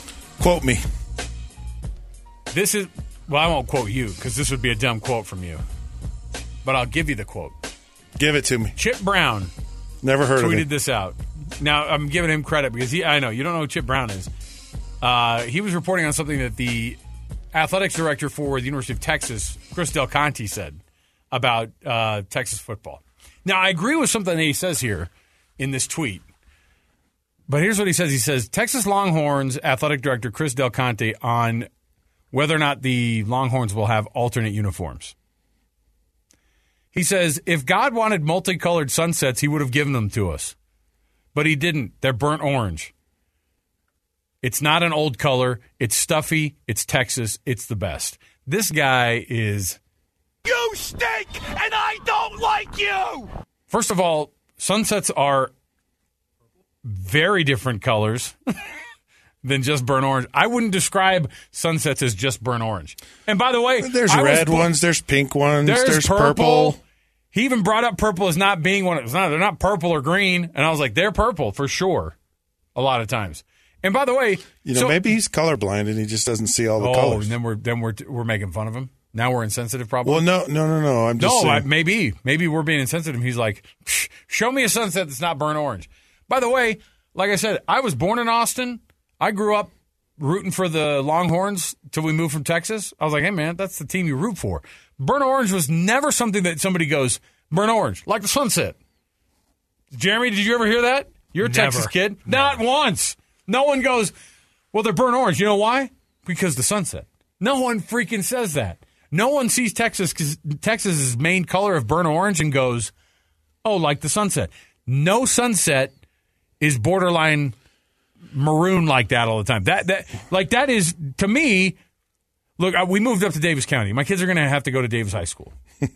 Okay, I already know what that it's means. one of the unfortunate things about Davis High School. Brown and yellow. Is there brown and yellow? Now, maybe maybe it's a boy named Sue type situation because Davis tends to be pretty good at a lot of sports, and they're pretty good at a lot of other things. But maybe it's because everybody's making fun of them. They got that chip on their shoulder because they're. But somebody told me, well, they picked those colors. It's one of the oldest high schools in Utah. Yeah. and they were like, The fall colors. they picked the the, colors because that was the colors on the mountain. I was like, that Right. is some bull crap right there. You know, like the I mean, colors on the mountain. You know, That's what we do here. that's some bull crap right there, Bob. And they go, bull crap. That's a great idea. it's the color So if you're picking colors, wouldn't you want the color of the sun rising as opposed to setting? Because setting to me kind of says it's well, it's time to go to bed. It's kind of exactly this where is- Texas is at right now as a Yeah. program. Ooh. You know, the rising sun that that means something. That's like okay, Okay. I can get a, I can I- get behind that. okay, but then let's- I can't get behind the colors on the mountain. Just so you know. No, I you can try to sell me Davis No, Dark no. colors all day long. No, I- and I have a tremendous respect for Davis Actually, you know what? and Davis High Guess what the best- and the darts and all guess that. what the best but your colors- colors are ugly. But guess what the best colors on the mountain are?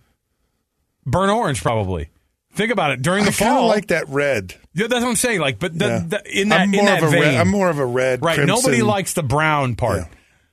Like when you're there in Provo, this is something I loved when I was a student at BYU, and then when you go to the games in the fall, even now as a grumpy media member, I when I see the mountain in that that gap between about mid September to early October, Mm-hmm. unbelievable. We get that color in the in the in the uh, on the mountains there in Utah that time of year. It's unbelievable.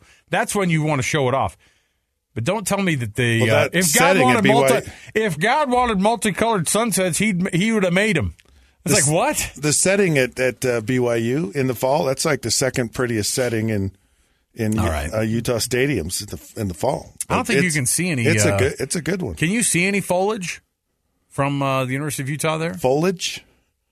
Yeah. I'm saying from the stadium. Do you like Well, from the press box, you can. Yeah, I guess so. Uh, let me see here. I wonder. The second part is this: uh, we're not going to have alternate uniforms. Now, I think that we should do this more. This is Texas. Yeah, Texas has. Uh, they've done the black one before. I remember seeing the black jersey that they've done. Everyone does. I that. think they're bagging that. I mean, they're just Why? not doing it because listen, I, Buffy, Buffy, it's the same thing. USC, don't do alternates. Penn State, don't do alternates. You're classier than everybody else. At least that's what you uh, pretend, right? And the, the know, schools that I think if Penn you get, State kind of whooped up on Utah in the in the Rose Bowl. I know you didn't want to admit that, did you? No, but but but Penn State is one Whatever of schools that- uniform they wore, they Yeah. They don't but they don't veer out of those out of that lane of white and navy or navy and white. And the helmets And the little stripe on the right. helmets. And, and and so No names. I think when schools have to do too many uniforms, they they they're trying to do too much. It's like I think you're try, I think you're trying Nah, to do the too kids, much. Alex. You're not thinking of the kids. You the think, kids you think days, kids go, yeah, but you guys at Texas don't have enough cool these- uniforms. That's Uh, not what they're going to say. Thousand percent. Look, they're 18 year old kids. They will say and do anything, and they'll come up with the dumbest ideas of why they go somewhere and they don't go somewhere. Speaking of dumb ideas, look at what Oregon has done over the last ten or twelve years. Their alternate jerseys at this at some point they're just making fun of people. They're like, look, they're going to buy whatever we put on the backs of these guys, They- and they look terrible most of the time. They've been killing it recruiting the last 10, 12 years. I'm trying to think who else you can't mess with their jerseys because it's kind of if you mess with the jerseys too much. You basically are saying that your I'll give you- tradition isn't good you- enough. I'll give you So you're going to have to try to get creative Notre to, Dame. to reel the kids in. Notre, Dame. Dame, can't. Now they've done the green Michigan, jersey though before. Michigan. Michigan, yeah, it's tough to mess with. Uh, hmm. No, I see. I think the green jersey at, at Notre Dame is kind of part of the deal. They do it once every blue moon, you know, once every green moon. I just like the gold flakes in the helmet. yeah, they've Like overdone they don't, that. they don't really do change they do the that helmet anymore? Do they still do gold in the? Yeah, They got to repaint those things every week. that's the tradition at Notre Dame. That's why like if you're going to become a, if you're going to become a donor at Notre Dame, do you think they're like contribute to the Gold Helmet Fund yeah, for just pennies a day, yep. for just thousands of dollars a day? You can contribute for what you'd normally be chipping into your gold IRA anyway. You could be putting gold on the helmets of of uh, Notre Dame players across the country. The only thing that I'm envious of a place like Notre Dame is uh, the name Knute Rockne. Like if there if there was not a better name Yeah. for a head coach, Knute Rockne. Yeah.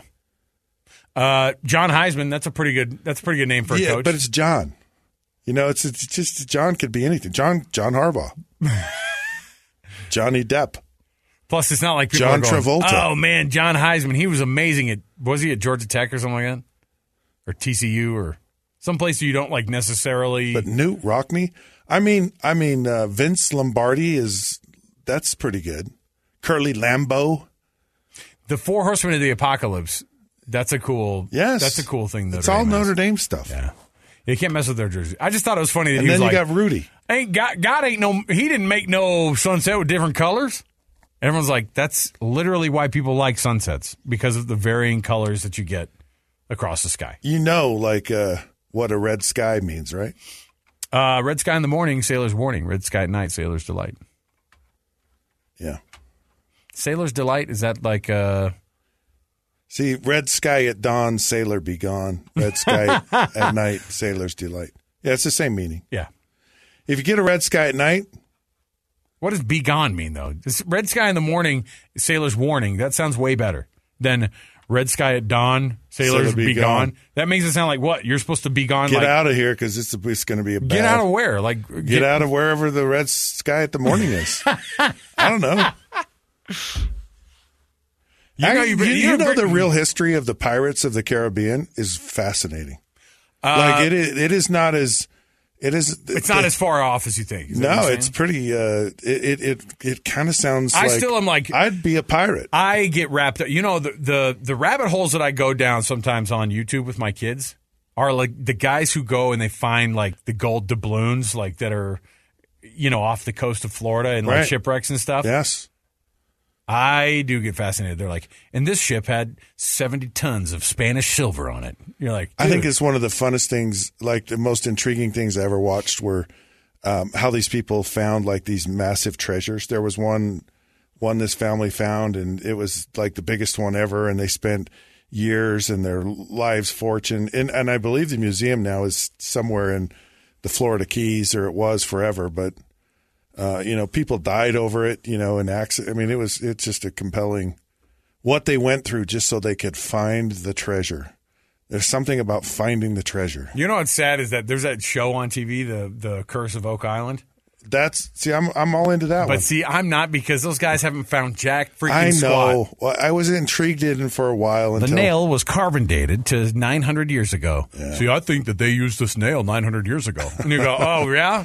Yeah. And it's these two Canadian brothers. I can't take them seriously. No, they're They they're haven't spinning found- a, they're spinning a web. They haven't found jack now, freaking squat. uh, speaking of going down a rabbit hole, I'll tell you one that's fascinating is the geography of the land. Like why over the course of the last 2500 years that the the population in Mexico has basically stayed in the same spot. So most of most of the population of Mexico is on this swath of land near Mexico City. Yeah. And it's all geographic. So the land south of there is is uh, rainforest, and the land north is so arid that you Yeah, it's desert, yeah. it's desert. And the United States is different. The United States, everything started out in the east, and then it just spread. It's a fascinating lesson right there. Uh huh.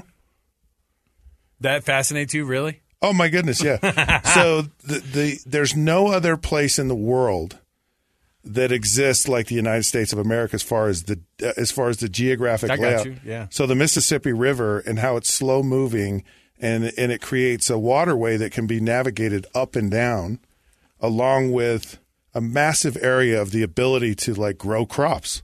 And nowhere in the world exists like that. Plus the casino boats.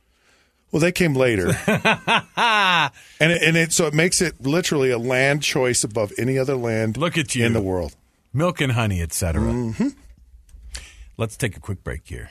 When we come back, uh, more hot pirate talk. Jeremy, is that okay? We do more pirate talk. He's like, please no. Uh, we will come back. We've got more We to go in went the corner. way off the rails, right? Hey, there. I don't care. Yeah. I don't care. That was important for thing.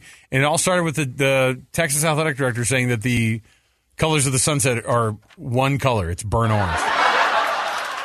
That's why you're not going to win national championships, Texas. You have your your version of reality is freaking skewed. Wake up. All right, when we come back, we've got uh, a couple things to jump into here.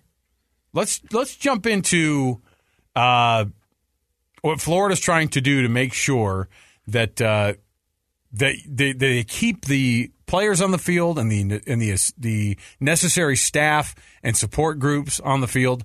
If you're going to plan on jumping onto a field after a win, you could be in a world of hurt. So stay right here with us. More to go. 97.5 The KSL Sports. Um, this is Unrivaled with Scott Mitchell and Alex Kirry. With the access and insight on the teams you're passionate about. I love it, baby. Presented by G2G Bars. This is 97.5 The KSL Sports Zone.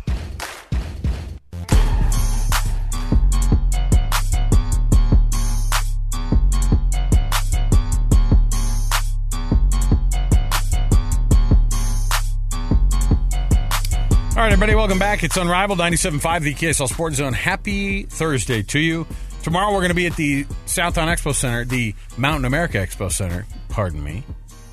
Uh, we're going to be rolling up with uh, with the folks at the Snow and Recreation Show.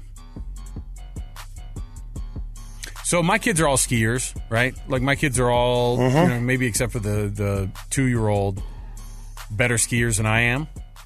Because my wife was a certified ski instructor, and they just they just inherited good uh, good skiing from from their mom. And I just, you know, it's just one of those things that I'm really proud of for them. But I'm like, I don't know. I don't love skiing as much as everybody else does. I guess when you're a big dude, it's kind of hard. Um, Although skiing as a big guy is kind of nice because, like, you know, you're kind of going as fast as everybody else. You know, maybe even Oh. faster. Uh, without exerting more Yeah, energy. oh yeah, grease that, the, grease those skis up. I would think if you're bigger, you'd actually go faster. Yeah, we get enough uh, wax on those Isn't- skis for isn't sure. that proven that? Uh, I don't know. There's like a physics. there is a physics thing, yes. Larger goes faster downhill. Uh, it depends on the friction situation, buddy. Yeah. Yeah. Which I create a lot of friction. right. Just right. figure your friction. You go faster if you're a fat guy. Oh my gosh. If we have so many freaking ads popping up in this studio for Cocaine Bear, that's where we've gotten?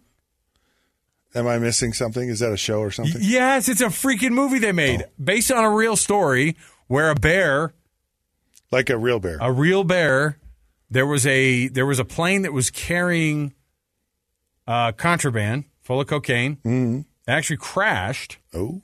and it, it dumped some of its uh, of its of its cocaine load. But then a guy who apparently was a he was kind of like a double agent guy. He was a private pilot, but he also like on the side smuggled drugs into the U.S. Anyway, the plane ended up going down. Uh, he died. I think the other passenger did too. But they left out there a bunch of cocaine in the woods, and this bear ate it. so it's a fictitious movie now about this bear that uh, did eat cocaine. It was a real bear that ate cocaine. Now they've embellished it quite a bit to have it go on like a killing spree. Okay. They the real life cocaine bear. They assume ate all the cocaine and then OD'd Probably pretty, pretty quickly. Yeah, Yeah. they did. No, they did. But they just don't know how long between when he. Oh, and what he did They between know how the long time. the party was. that's their. They didn't know how long the bear party ended up. But that's what we're freaking. Uh, I, I think of like. These are the kind of things where I try to convince my wife to let's go watch a movie this weekend. And she's like, "What's in theaters?" And I look it up and I go, "You know, it's probably better we just miss it." Apparently, co- and Cocaine Bear. I watched this uh, whole article about how they were like, this movie was definitely a product of the pandemic. Like people would just be like, "Hey, let's write this story about this uh, bear," and it got it got made. The movie got made. Um, apparently, like if you feed your dog chocolate, at least the choc or at least a lab, like that's really bad for. Oh yeah, Yeah. no, I've heard that. But I, You've I owned had- dogs. You've well, owned I dogs. You're not supposed to give them chocolate. Well, I don't give them chocolate, but those dogs they kind of Yeah, they sniff it out. when you have small kids and they drop chocolate on the floor, you can't be there for every M and m that falls you know, on the is ground. it? I- I know that that's. All I know is I had these labs. They lived a long time and they ate chocolate. I'm not convinced. but see, um, I mean, I didn't try cocaine with the dogs, but so I I don't know what would happen that with was the really cocaine. good of you. You know, is it like, is it kind of like when they told you don't go swimming thirty minutes until thirty minutes Right. after you eat? Exactly. Which we found out was kind of a. But no, vets are like, do not give your dogs chocolate. And then the other thing was what? There's like another thing, it's like grapes or something like that. Oh, um, There's a lot of stuff that you're not supposed to give them. Is it grapes? yeah. Yeah, they'll immediately. There and there are, there's always some stupid science on Now- it. Somebody goes, yeah, because they eat the grapes, and it actually turns into Grape uh, juice? Like, no, they're like It no, it turns ferments into it gets wine. into it gets into, so this happened all the time. If you go out of the country on a two year hiatus, you'll find out other countries like myths, their food Sure, myths. yeah. So in Argentina, it was like if you eat watermelon and drink milk, like anywhere near that. First of all, I don't know anybody who's drinking milk and Bad combination. No, but they say it creates a rock in your stomach and you'll die. Like they just oh. straight up say, Oh. Now, I've that heard of- will kill you. I've heard of eating the watermelon seeds, and you grow a watermelon in your belly. that's how. It, yeah, that's so how, you had to that's spit the seeds out. Yeah. Now, if you want a funny thing, Don't watch put cocaine, peanut butter on the nose of your dog. Oh yeah, that's good. Now, and that's- that's good for him too. and that's that's a that's a fun, cheap, entertaining night right there. Scott, Florida wants to ban fun. And let Oh. me explain this. They're going to criminalize storming fields to the point of a first degree misdemeanor in the state of Florida with up to a $2,500 fine. Isn't it illegal to trespass anyway? Is this going to be. Are you really trespassing? That? That's what I'm saying. Is it specific to the storming the field? Yeah, you can't go on the field to play, and it says it everywhere. You go on, going onto the field to play before or after the game, during the game. All of it is subject to criminal trespass uh, and uh. blah blah blah. But the thing is, is when a game is over, there are two things that go on. If you have upset somebody, let's say you upset Tennessee this last year, right? They Yeah. stormed the heck out of the field. Sure. It's about as aggressive when you beat Alabama as you can Yep. do. They tore the goalpost down, all that stuff. Tearing down the goalpost is a crime. Now, if you do it as a giant group, it's seen as a celebration. So I think that you have to deem before a game if it's worthy of a field storming. Can we do that? If a school comes forward and says, hey, this weekend, we've been authorized that if we beat the number one team in the country, Alabama comes into Knoxville, you can't storm the field with a win. You can't. I, I will be. I will be honest. I've been a part of storming a field that I felt a little bit icky on because I didn't think that the team necessarily deserved. Because storming a field needs to be super special. Beating USC, number twenty-four USC, like BYU did a couple years ago when they stormed the field. I Not remember. I remember thinking to myself, ah, this isn't like a great USC team, and it proved to even be worse than we thought. Kedon Slovis, by the way, he was the quarterback in that game. I just don't know what the big deal is as far as are they really hurting anything? No, I mean, I mean, is it really damaging? You know, is it do fights ensue? Because if you're the losing team, you're not storming the field. So all the people that are on the field are actually the ones that won and are excited. So the other people are like, "Man, I'm leaving the stadium. I don't want to hang around for this." I, I just, I just don't, I don't, I just don't see the harm in it. All I remember is the funniest one that I was a part of was when I played for the Dolphins and, and we played the Bills last game of the season. Pros don't. Pro teams don't storm fields and courts. In Buffalo, they did. They did. They had they had I bet they had fifty policemen around the stadium and horses, to to so the fans wouldn't storm the field, The- and they didn't do anything. The fans just came out of the stands, ran right by the cops on the horses. The cops on the horses just stood there. They didn't they didn't go after anyone. Yeah. And you know what? For the Buffalo Bills, that was awesome. We walked off the field, big deal. I just think it's I, pros don't storm the court. That's a that's a student move. But we have to deem which which events are worthy of a field storm. You cannot just storm fields. We have to Why determine not as a It- group. You know what? Storm it every week. No, make because, a tradition. No, it. and, and I get that there is some. Look, Alex, that's not cool because it's not organic. It's not like in the moment, spur of the moment. But don't just. You can't just storm a court or a field when it was kind of a fun win. It's got to be historic. you have to sit there as a fan and you have to endure your team and the agony of watching and waiting and wondering and when when they finally win it's so exciting you can't help yourself you, we want to express your your excitement and so you yeah let's storm the field now if you start stipping up ripping up the grass and you know whatever but tearing down goalposts Come on, man. You can't you can't storm the court all the time. All right, uh, let's take the break. When we come back, we've got uh, I, we still have to talk about this Pac-12 deal and whether or not this is going to happen. The frustration has certainly gotten to a fever pitch. Uh, men, Remedical, Utah's only physician-owned operated wellness clinic offering ED treatments that are discreet, non-invasive, and customized for you. Remedical. Renew, restore, reclaim. Visit remedical.com today. We'll take the break. More to go around the corner. 97.5, the KSL Sports Zone. Let's lock in. This is Unrivaled. Yes! Yes! The teams you live for, the sports you love. With Scott Mitchell and Alex Kirry. Presented by G2G Bars. On 97.5, the KSL Sports Zone. So, so, so.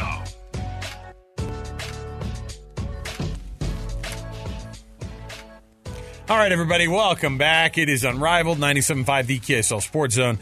Happy Jazz Back in Action Day. It's a Thursday, and we are going to be on the road tomorrow at the Snow Expo at the Mountain America Expo Center. Come down, check us out, 3 to 6. Uh, there will be prizes. Scott's going to give out prizes. Is that right? Well, you can win them at the show. Sure. You can win them at the show. what do you want Hey, you're like, hey, what prizes do you want? I'll bring them. I saw this thing, Chad Ocho Cinco Don't Johnson. act like don't act like you were his teammate for one time. You can't be like uh, Chad. I don't know what is this Ocho Cinco. no, You sound well, like my- just for the people out there, like, I got okay, you. fine. And he claims that for the first two years of his career, he slept at the facility. And I'm calling BS on this. so one. slept at the facility like he lived at the Bengals Stadium for two years. He claims that he was so cheap that he, he didn't want to spend money for like a place to live. So he actually, this is on Shannon Sharpe's podcast. I did. thing. I did see him go on Shannon Sharpe, and actually, he had some interesting things to say about money in particular. And Yeah. I, I mean, he's he's one of these guys that probably had to learn the hard way. Um, about how people are coming after your money and about how you know you got to take care of yourself. Yes. He definitely on that very podcast. I didn't hear this part of it, but he definitely brought up like, look, stop. He's like, this is fake. I'm wearing like I'm wearing fake jewelry right here. Like, don't don't get real jewelry. I'm wearing fake stuff right now. So Don't be that guy that wastes your money on all that stuff. So, but you say you called BS on it because you were at Yes. the facility and you didn't see him there sleeping. So his first year was my last year. okay, And I basically lived at the facility and I never saw him. but that's Now, part of the I- thing now, is he I was saw asleep him- in a weird room. Well, w- there w- there there was a players lounge, Yeah, which I this didn't is at the stadium. You said Well, so the stadium was the the practice really facility. Yeah. That's some it low was level one garbage. one and the same. So they used they the, basically they had the locker room, they had meeting. It was nice. It was beautiful. Oh, it was nice. Oh, it was, okay. oh, it was amazing. I thought you were saying it was another cheap move by the Cincinnati. no, no, no. Well, it was just an efficient move. Yeah. We'll just we'll just put everything in one facility here. Practice fields were incredible. Uh, Oh, Bengals had okay. an amazing practice facility, but it was all one facility. Yeah. At any rate, um, I'm like, Could you have missed it because you just didn't expect that he'd be living there, and maybe he rolled up and acted like he was I wouldn't leave till 10:30 at night. He was already asleep in his in his bed Uh, that was below the stadium or whatever. There's no below. there's, there- there's like okay, if he was in the players' lounge, there's no there's no nowhere in the players' lounge except for hide. gaming equipment. Let me ask you this: Now there were a lot of guys that hung out for a long time Yeah. and played video games. Are there snacks? Were there snacks all the time? Um, Because that's the part yeah. where you and I are pretty good about finding snacks around this building. okay, they did have food, breakfast, lunch, and dinner, so you could get all your training table You could get all your meals. Yeah. Actually, they had breakfast, lunch. Dinner was basically for the coaches. Right. You were on your own. Um, I just I I, I hear- think I you heard were blind this. to it. I think you were blind Well, I it. wasn't blind to it. I'm just telling you. I just I never You saw him. him. I would love for him to have been there, but I just didn't see him there. So I just think, listen, it sounds good now. I'm just telling you, as a rookie, Chad Ocho Cinco was out of Cinco. Uh, he was he was oh, he hadn't become himself until No. when? I don't know when. yeah a long time ago. He was maybe that guy, but Yeah. not. There's our favorite person in the world. Yeah, Holly Rowe getting the uh, Curt Gowdy elec- Electronic Media uh, Award. ESPN just did a nice little thing about her, and she's uh, currently choked up on the sidelines there at the South Carolina Tennessee women's basketball game. There you go. She must have a nice, uh, what's it called? The uh, you don't call it an outfit; it's a wardrobe budget. She's got some dope outfits, like stuff I couldn't pull off. You know what I mean? Like that, she has like a a, a leather jacket that has like these gold embroidered, you know, like uh, I couldn't pull that off. She was wearing the, that purple velour suit, suit when we saw her last week. Yeah, she when she refused to come on our show. yeah. That's fine. Mm-hmm. Things I can't wear: purple velour sweatsuit. Put it on the list. Uh, Scott, let's kick off the hour here. We've got a few minutes here before getting you ready. Uh, Forty-five minutes away exactly from from the Jazz uh, pre and uh, pregame show, and then of course the tip-off uh, with David Locke and uh, Ron Boone bringing the coverage tonight. So let's kick things off here. We've got that and much more to talk about. So let's do the cut right here.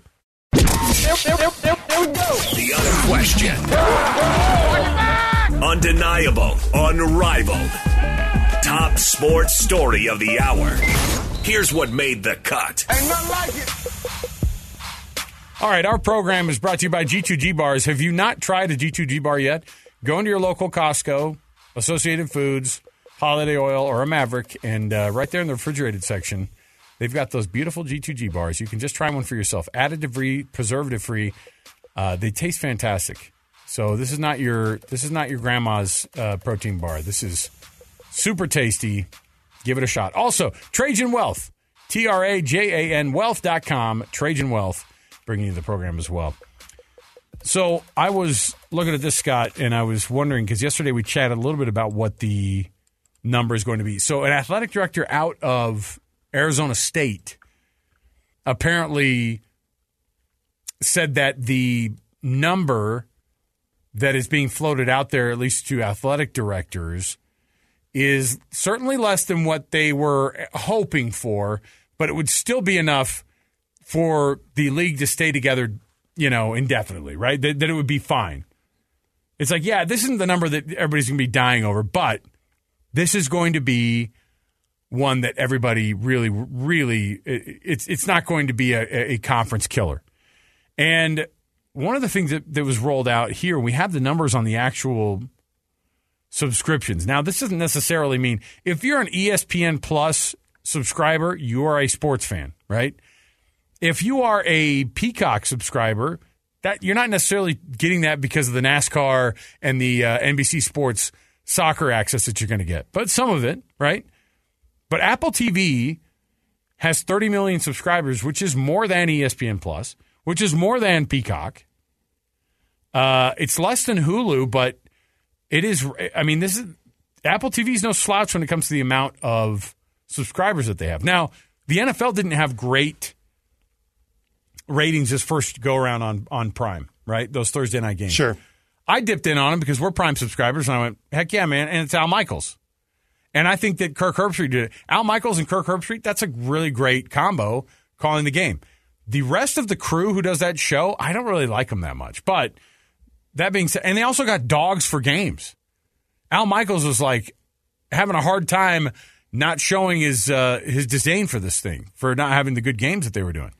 So Apple TV has the base, at least has a group of people. They really have.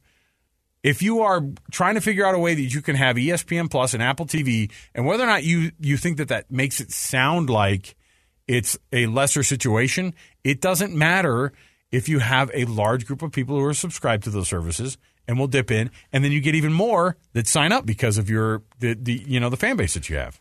So I think I think you have to dial into what causes someone to subscribe because there's a there's a reason for it. You you you want to see something. So, you know, I think of I I subscribe to Apple TV because I want to watch Ted Lasso. I I or uh, you know I subscribe to something because I want to watch Yellowstone, and that and that's my primary reason to do it.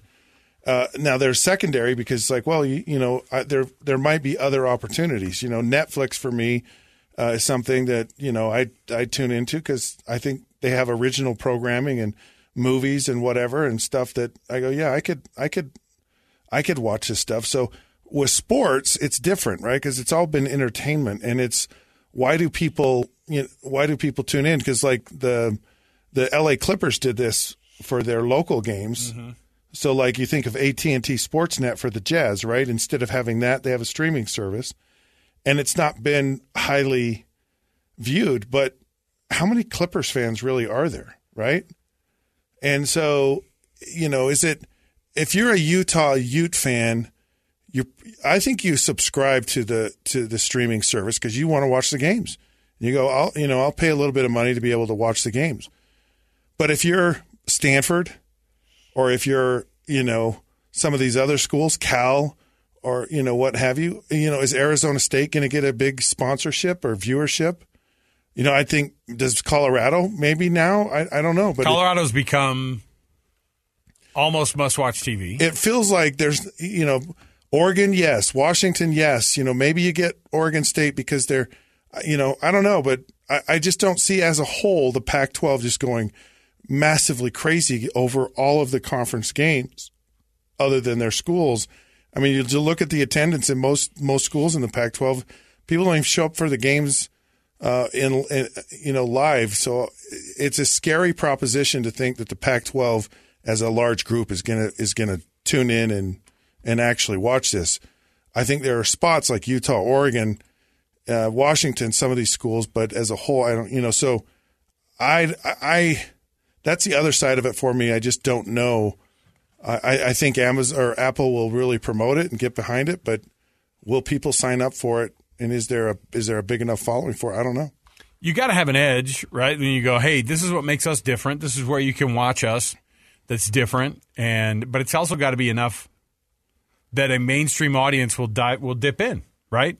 I mean, you, you, for me, if I were not in this job, if I were not covering sports all the time, if we didn't talk about sports for our job, if I was presented with getting an Apple TV subscription just for the Pac 12, that's difficult because I have teams that I'm interested in, but I don't know if I would just get an Apple TV Plus.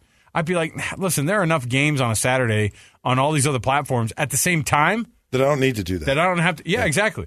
On a free service. So I was like, I'll put up with the fact that maybe I don't want to see another Big Ten game or another Big Twelve game necessarily if it's not somebody I'm watching.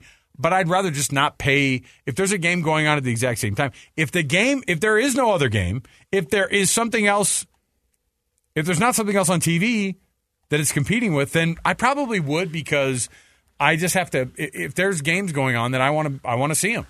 If If, I'm that's a- the only way to see a Pac-12 game, and it's the only game that's in town, then that's what I would subscribe to. But if there are other yeah. options, you're going to have it. you're- It's going to be a battle. If I'm a Utah fan, I tune in. I really do. And- Absolutely. And, I'll pay.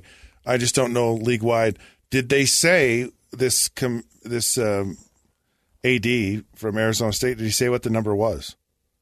No, and that was the thing. It was like it's the kind of thing where we've heard some version of this before. It was like, look, the number is it's pretty good still. Maybe it's not the number that you th- are thinking of right now in your head. And he's like basically saying it's not 40 million. And it's probably not even 30. You might see it just south of that 30 million dollar mark. I think that's where you're going to end up. I think where that's where it kind of ends up. But it's close enough that people are going to go, well, it's definitely better. I mean, right now they're getting 20 million a year, right? Isn't that the number? It's 20 I think it's 20 26 million or something like that or maybe total. I don't know. But uh, from their just the TV deal it's only 20 million, I think. So, Yeah, I'm not. I'm not sure. But I don't know that anything's going to move in this first iteration of the new era of, of, of college football. It's just you know in the next five seven years when How these far deals come up for, for re- up for? renewal. Yeah, it's crazy. All right. Let's take a break. We'll come back. More to go around the corner. Uh, when we do, we've got our NFL roundup. We have our two minute drill, and we'll get you ready for uh, some jazz coverage, uh, of course, at the top of the hour. So stay right here with us. More to go right around the corner. It is 97.5, the KSL Sports Zone. And now, a look at traffic from the KSL Traffic Center.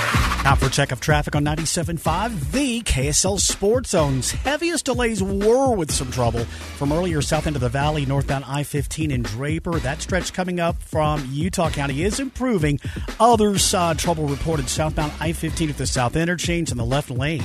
I-15 still good southbound Point of the Mountain to Provo, but we are still getting some continuing delays prior to Payson, headed towards some earlier trouble prior to Santaquin Main Street. Stretch for slowdowns also for travelers headed southbound towards Mona. Advanced window products, high efficiency windows, $2,000 off 10. Your home for the best coverage of the Jazz, Utes, Cougars, and Aggies. This is Unrivaled with Scott Mitchell and Alex Kirry. Is that show right? Presented by G2G Bars on 97.5, the KSL Sports Zone.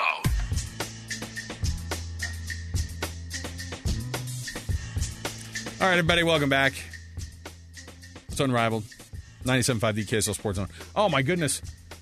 I, uh, Scott, I didn't even play the right music for the for, for coming back here. It's that special time of the day where we get to talk uh, about your old about your old people, your former employer, the NFL. So let's do it, man. Here we go. Go get it. Let's go. That's it. It's time for the Unrivaled NFL Roundup.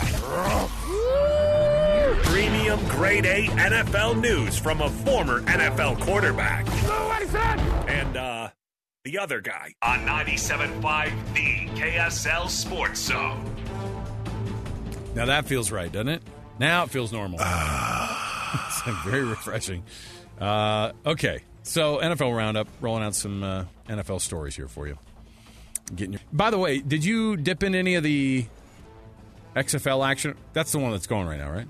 the XFL. I'm not joking. I kind of Wait, forget. Yeah, um, Because a is lot of the guys who are in or is the- it the is it the, No, the the- NFL related one is the USFL. How related? Because I think the XFL well, kind of has like. XFL is uh, the Rock. Oh, which yeah. one? Which oh, one? Yeah, which yeah. one No, is the USFL is the is the one where they they were advertising during the Super Bowl. They're like, Yeah. it's not your Hollywood league, right? And then uh, Michael Strahan goes, Beth recognized real or whatever he said. real got to recognize real, and half the guys who were in the XFL were in the USFL last year or Right, whatever. So yeah. they're I, I can't remember, but they did have a moment where uh, was AJ McCarron, former uh, Alabama quarterback. They they basically used all the new rules in this game three point conversion. Uh, instead of the onside kick, because they don't do onside kicks, they did the fourth and 15 Yeah. from their own 25. They converted it. They go down and they end up scoring. And it's the St. Louis uh, Who's a What's It's. I don't know what their, their mascot is. But I haven't dipped in yet. But there has been a lot of social media buzz. Are you going to start watching the XFL this weekend? That's my question for you, Scott. Oh, you're asking me. I thought that was the buzz of. Uh, No, that's what I'm asking you. You. Is it interest you enough to actually dip in, turn a TV on? It, it- I, I'm not, I don't know that I'm the best person to ask this question to Because you're because just too busy. no, no, because these types of leagues actually have a soft spot in in my Oh, heart. yeah, yeah, you you're know, right. So Yeah. I know the value of what this is, and there there are a lot of guys. I think if you ask some of the these guys who went to the USFL, I know it's not the XFL. I mean, Tommy Maddox, who became the play the the comeback player of the year for the Pittsburgh Steelers, he was kind of down and out and completely done with football. UCLA guy. a UCLA guy, former first round draft pick, mm-hmm. and he came back and it, it allowed him to get a shot back in the NFL. Guys grow, guys, you know, life circumstances change, they mature, all these different things. There's there's that that one person or there's that few. James Harrison was another guy who, you know, ended up Pittsburgh Steelers and Kurt Warner was an Arena League guy. Kurt though, right? Warner was a, and I think he was a, I think he, He was a World League guy other for a leagues, bit of time. How did the World League not? I mean, the World League was around for. I mean, that's something that I remember. You know, it's like they did a good enough job where I was like, I remember watching World League games. I remember watching and knowing that there were teams in Barcelona and uh, and Frankfurt and and London and and being like, that's wild that these guys are playing football over there. But what's the ultimate thing that ends up killing these leagues? Is it because there's not enough talent? It's Well, just not it's- not a, not a real level of talent, I guess, so to speak. So it's it's really having a television audience. It's having the financial wherewithal to stick around long enough so you stick. Uh, It's it, think of the LIV tour on on the P. If if there was a live NFL type of uh, competitor in the world where someone just had a grundle of money and they could go poach really good players, then you then you probably have something. So you you've got to go find you know some oil you know country rich country that goes yeah we want to get into uh, American football. Yeah, that's not a- that that's what this this th- there's just not the right talent. Talent players. The NFL is a player driven league. A- Any professional sport. So you got to have those amazingly talented players that you know when I watch this, I'm going to see something freaking amazing. And what you don't see, you just see kind of average guys playing football. So, as these two leagues kind of start up, I, I had the same thought. Was I think that they're hoping that there's going to be a guy who who is good enough to get a shot, and, and as soon as somebody like AJ McCarron had, I, I was reading about a couple of these quarterbacks that you know they they all had a cup of cup of coffee in the uh, in the NFL, and and then they were out or they were on a practice squad last year or whatever, and it's just guys you'd never heard of. And AJ McCarron, at least you remember who he was because he played at Alabama and he won a national championship. And uh, Brent Musburger uh, hit on his girlfriend on live TV. But th- Awkward. those were the moments that like you. So I, I don't know. You have to get guys who you look at and you go, that guy could play in the NFL, but he's playing on this Typ- thing. Typically, typically the guys who have who get the most out of it are quarterbacks. yeah. That that really because quarterbacks just need reps. They need game reps. They need to see things. I mean, it could be the future home of uh, Zach Wilson. You know, I mean, who knows? And I don't say that in a mean spirited way. No, no. Uh, you know, it, but but you know, if there's a place for you to keep playing and kind of work through some things, and you know, until you get You just hope that it's not like a I went to I, I was in the USFL. He was a USFL guy. That's how you know he's not an NFL guy. Like if it's a knock on your resume, that could be it, because in your in your time it was developmental. They allowed you to be in both worlds. the NFL, you know, su- su- um, supported financially it. supported the world. well, and also with players. yeah, They they they allocated players to go, which to, to me, I don't understand why the NFL wouldn't want to do that now. I know they have the practice squad, but it would be a similar type of thing to like the G League.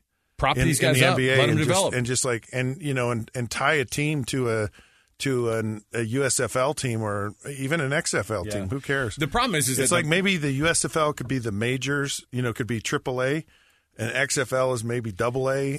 but that's the problem is that we look at college like AAA, Right. That that's that's the AAA. Yeah. We look at that like the most important developmental league. The best players that are going to be stars and up and coming come out are the ones coming out of college. And so yeah. until that narrative sort of changes, or you got to get a handful of guys, and even then, when the USFL dudes who had big names that went ended so, up in the NFL, that still wasn't enough for the USFL so to survive. Maybe if the USFL would really wanted to make a play, they'd go they'd go recruit guys out of high school. Yeah and they'd pay him decent money. So then you get talent in your league.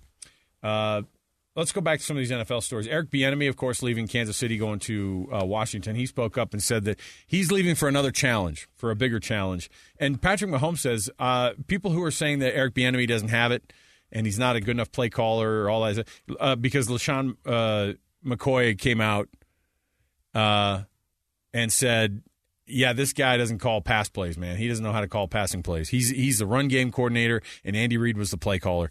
And we talked about this. I, I hope that he gets to that next level of. I hope people don't look at him and just go, "Oh, the only reason he was successful was because of." There's got to be something there. One to why he wasn't being hired as head coach, but then there's got to be something to why he's being hired as the Washington Commanders offensive coordinator. They're not just going to hire somebody who's uh, got zero, you know, ability to be able to call plays. So I hope he's able to use this as a stepping stone to whatever the next thing is. So when you're on a, a staff like with a with an Andy Reid or with anyone for that matter, everything's co- collaborative. Yeah, you, all the coaches sit in, in a room and they're they're going to watch and study the opponent, and they're going to do that early on. You know, probably Sunday, Monday night, Monday all day you know they're they're formulating the game plan partly on Tuesday so that when you show up on Wednesday they go okay here's how we're going to go after this team. But Andy Reid sat in a room with Eric Bieniemy and with other coaches and they've they've shared their thoughts and opinions. You listen to Andy Reid and he goes a lot of guys share their their story or their play.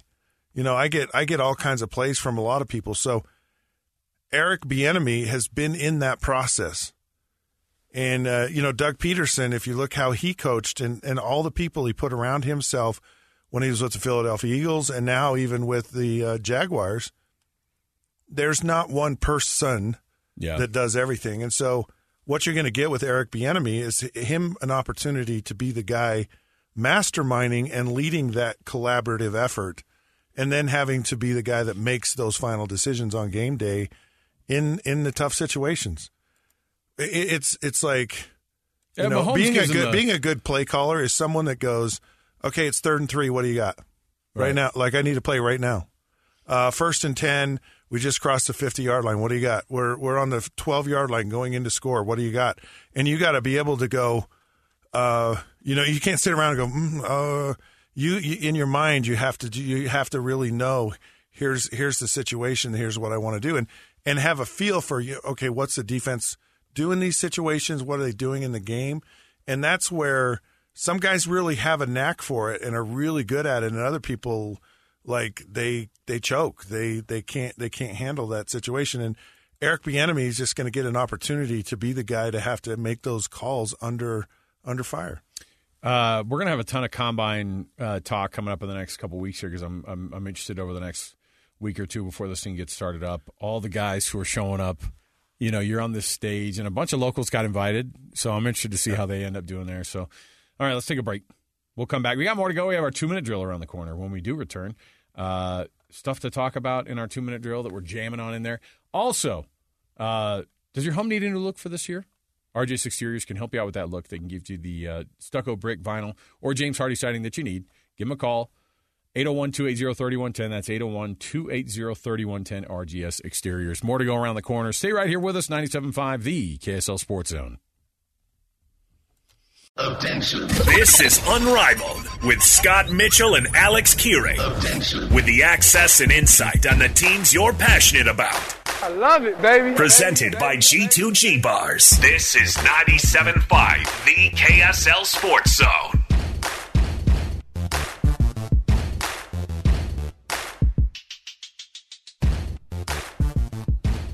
All right, welcome back. It is Unrivaled 97.5 the KSL Sports Zone. Thanks for hanging out with us. Thanks for being a part of the program. Two minute drill, of course, uh, this portion of the program. Hey, by the way, This part of the show, as always, brought to you by the folks at Jerry Seiner Cadillac. At Jerry Seiner Cadillac, uh, the luxury of a Cadillac has never changed, even if ownership of a Cadillac has changed. So drop by the Jerry Seiner Cadillac right here in Salt Lake City and test drive a new or used uh, Jerry Seiner Cadillac. Cadillacs. We talk about the Cadillac all the time, and that's a. I feel like I. I feel like when I get a Cadillac, that's when I've made it. And I know that, uh, you know, I, I don't even know. Like, have you seen those? Have you seen the uh, those CTSVs? They're basically Corvette engine. Those in the in the little sports sedan. I have not. They're like 700 horsepower. It's Wow. legit, man. See, I Cadillac does have a sense of. Um, It's a little too cool for you. or- no, no, Oh, no. Um, I, it's kind of my dad's car, you know. Yes. And so, but the problem is, is that that's where I am right now. Yeah, I'm oh, kind of yeah. my dad. It's Mhm. like I think I should consider a Cadillac. Well, but then but then you'd be cool because now it is cool. you know what? I'm going to go get a Cadillac. I Do decided. it, man. Uh, all right, so here's what we're gonna do here. We're gonna fire up some of I our. saw Uh, war. well, of course, if we can get it to play right, uh, we're gonna fire up some of our NFL music. And Scott, you're gonna explain what a two-minute drill is for us here. Why don't you? Okay. Late in a football game, you got to go down the field, kick a field goal, score a touchdown. Don't have a lot of time, so you hurry. Our show's the same way. Still have a lot to talk about, but not a lot of time, so we talk a little bit about a lot of things. Hurry up, finish the show. Go home happy with the trophy because everyone gets one of those these days, along with a plethora of desserts that include chocolate souffle, flan from Spain, key lime pie from Florida, gelato from Italy, baklava from Greece, cake from Walmart, and I think we're getting uh, new recipes uh, sent to us daily. Oh yeah, Shauna, Shauna gave us a uh, what was it the Uh, silk the pie. silk French the silk French pie. Mm. I think she wants she wants to she wants to dethrone uh, the, the Cake Walmart from Walmart? Cake. Yeah. Okay. What's the Walmart cake ever done to you? You know. I've never had it. I, don't know. So hopefully- I've just got I it on good advice. Actually, I'm sure I've had. I'm sure. Look, I've been. Yeah, I to, probably have. I've been to. I've been to some uh, some you know free at the church house receptions. You know. Yeah. Of of, of all kinds. So I probably had the Walmart cake. Maybe I didn't even know it. Uh, Scott, first up on the old uh, two minute drill. I was looking at this today and I thought, one, we're just adding another feather to the old cap here. But KSL, of course, is the new radio home for Real. Oh, yeah. I love how they said it's the new radio, the English language radio. Uh, Oh. which which is disappointing because then I can't just get on there and start speaking some Spanish. Yeah. So Like, we have to talk. part of the contract. Do we always have to talk English? Right. On, If. I get on there and start speaking Spanish, or you got on there and started speaking uh, Spanglish? whatever it is that you speak, would we be in trouble? Would we breach a contract? No, but uh, congrats to our bosses and uh, the folks over at RSL. You're going to be getting that uh, coverage out of our station whenever RSL is playing a home or away match. And DJ, of course, is going to be back on that call. He was doing the TV stuff for so long, and so I'm glad that he's uh, back. Yeah, I feel like uh. RSL is kind of turning a corner. I feel like the, when we get Scott, when we get Scott Mitchell, we're gonna have. That means we really made it. I'm the barometer. Yeah, we got. Here was the entry point too. It's it's you and the. Uh, it- it's you and uh, basically Ted Lasso is the gateway drug. Yes. to us getting you Gateway, onto- yes, the yes. gateway drug getting you onto uh, onto soccer. So, congrats to uh, uh, Real Salt Lake and KSL Sports, where you're going to be hearing this. We're streaming the games, but we're also going to be putting it over our airwaves as well, starting this Saturday. So, uh, you can tune in for that one. So, congrats to our bosses who worked there, bringing details off of that thing. Uh, did you see this cat out of Mich- out of Mississippi State, Scott? You are a pretty well decorated high school athlete, but Mississippi State freshman uh, Jurrangelo is a right-handed pitcher, and he's also a left-handed pitcher. Scott. He is a ambidextrous pitcher. Struck out seven over four scoreless innings in his first outing as a collegiate starter. So does a- he switch back and forth yeah. between batters? Yeah, so it's like you know you, you want to be facing the opposite hand, Right. And so Lefty if a versus guy lefty gets up there and you yeah. go, "Hey man, I'm going righty now." Lefty pops up there. What would be funny is, is if they just keep switching. You know, the, the switch hitter and the switch pitcher, they just Right. keep battling, going back and forth. Maybe that'd be something. But I, that, that's as cool as anything. If you watch him do it, it's pretty insane to watch. And just from a pure athletic standpoint, Scott, even you have to. Well, I wonder how uh, how long a, a pitcher can go. Like, could he go two full games or? Like if you're allowed to pitch more innings because you only use the one arm, Right. one game. Yeah. I'm going to go only lefty right now. Yeah. Ah, that's interesting. Good thought. All right. For Scott Mitchell, Alex Kirry. We'll be back again next hour. Actually, no. Jazz coverage coming up next. Oh, go right Jazz. here, 97.5, the Kids on Sports Zone. A stranger with a gun came upon two teens taking pictures under a rising full moon. But violence is only the beginning of this story. Sometimes I thought, there are no miracles. Yeah, there are, and this is a big one. I'm Amy Donaldson, and I've spent my career talking about how lives are undone by violence. The Letter is a podcast about how lives are remade. Follow The Letter at theletterpodcast.com or wherever you get your podcasts.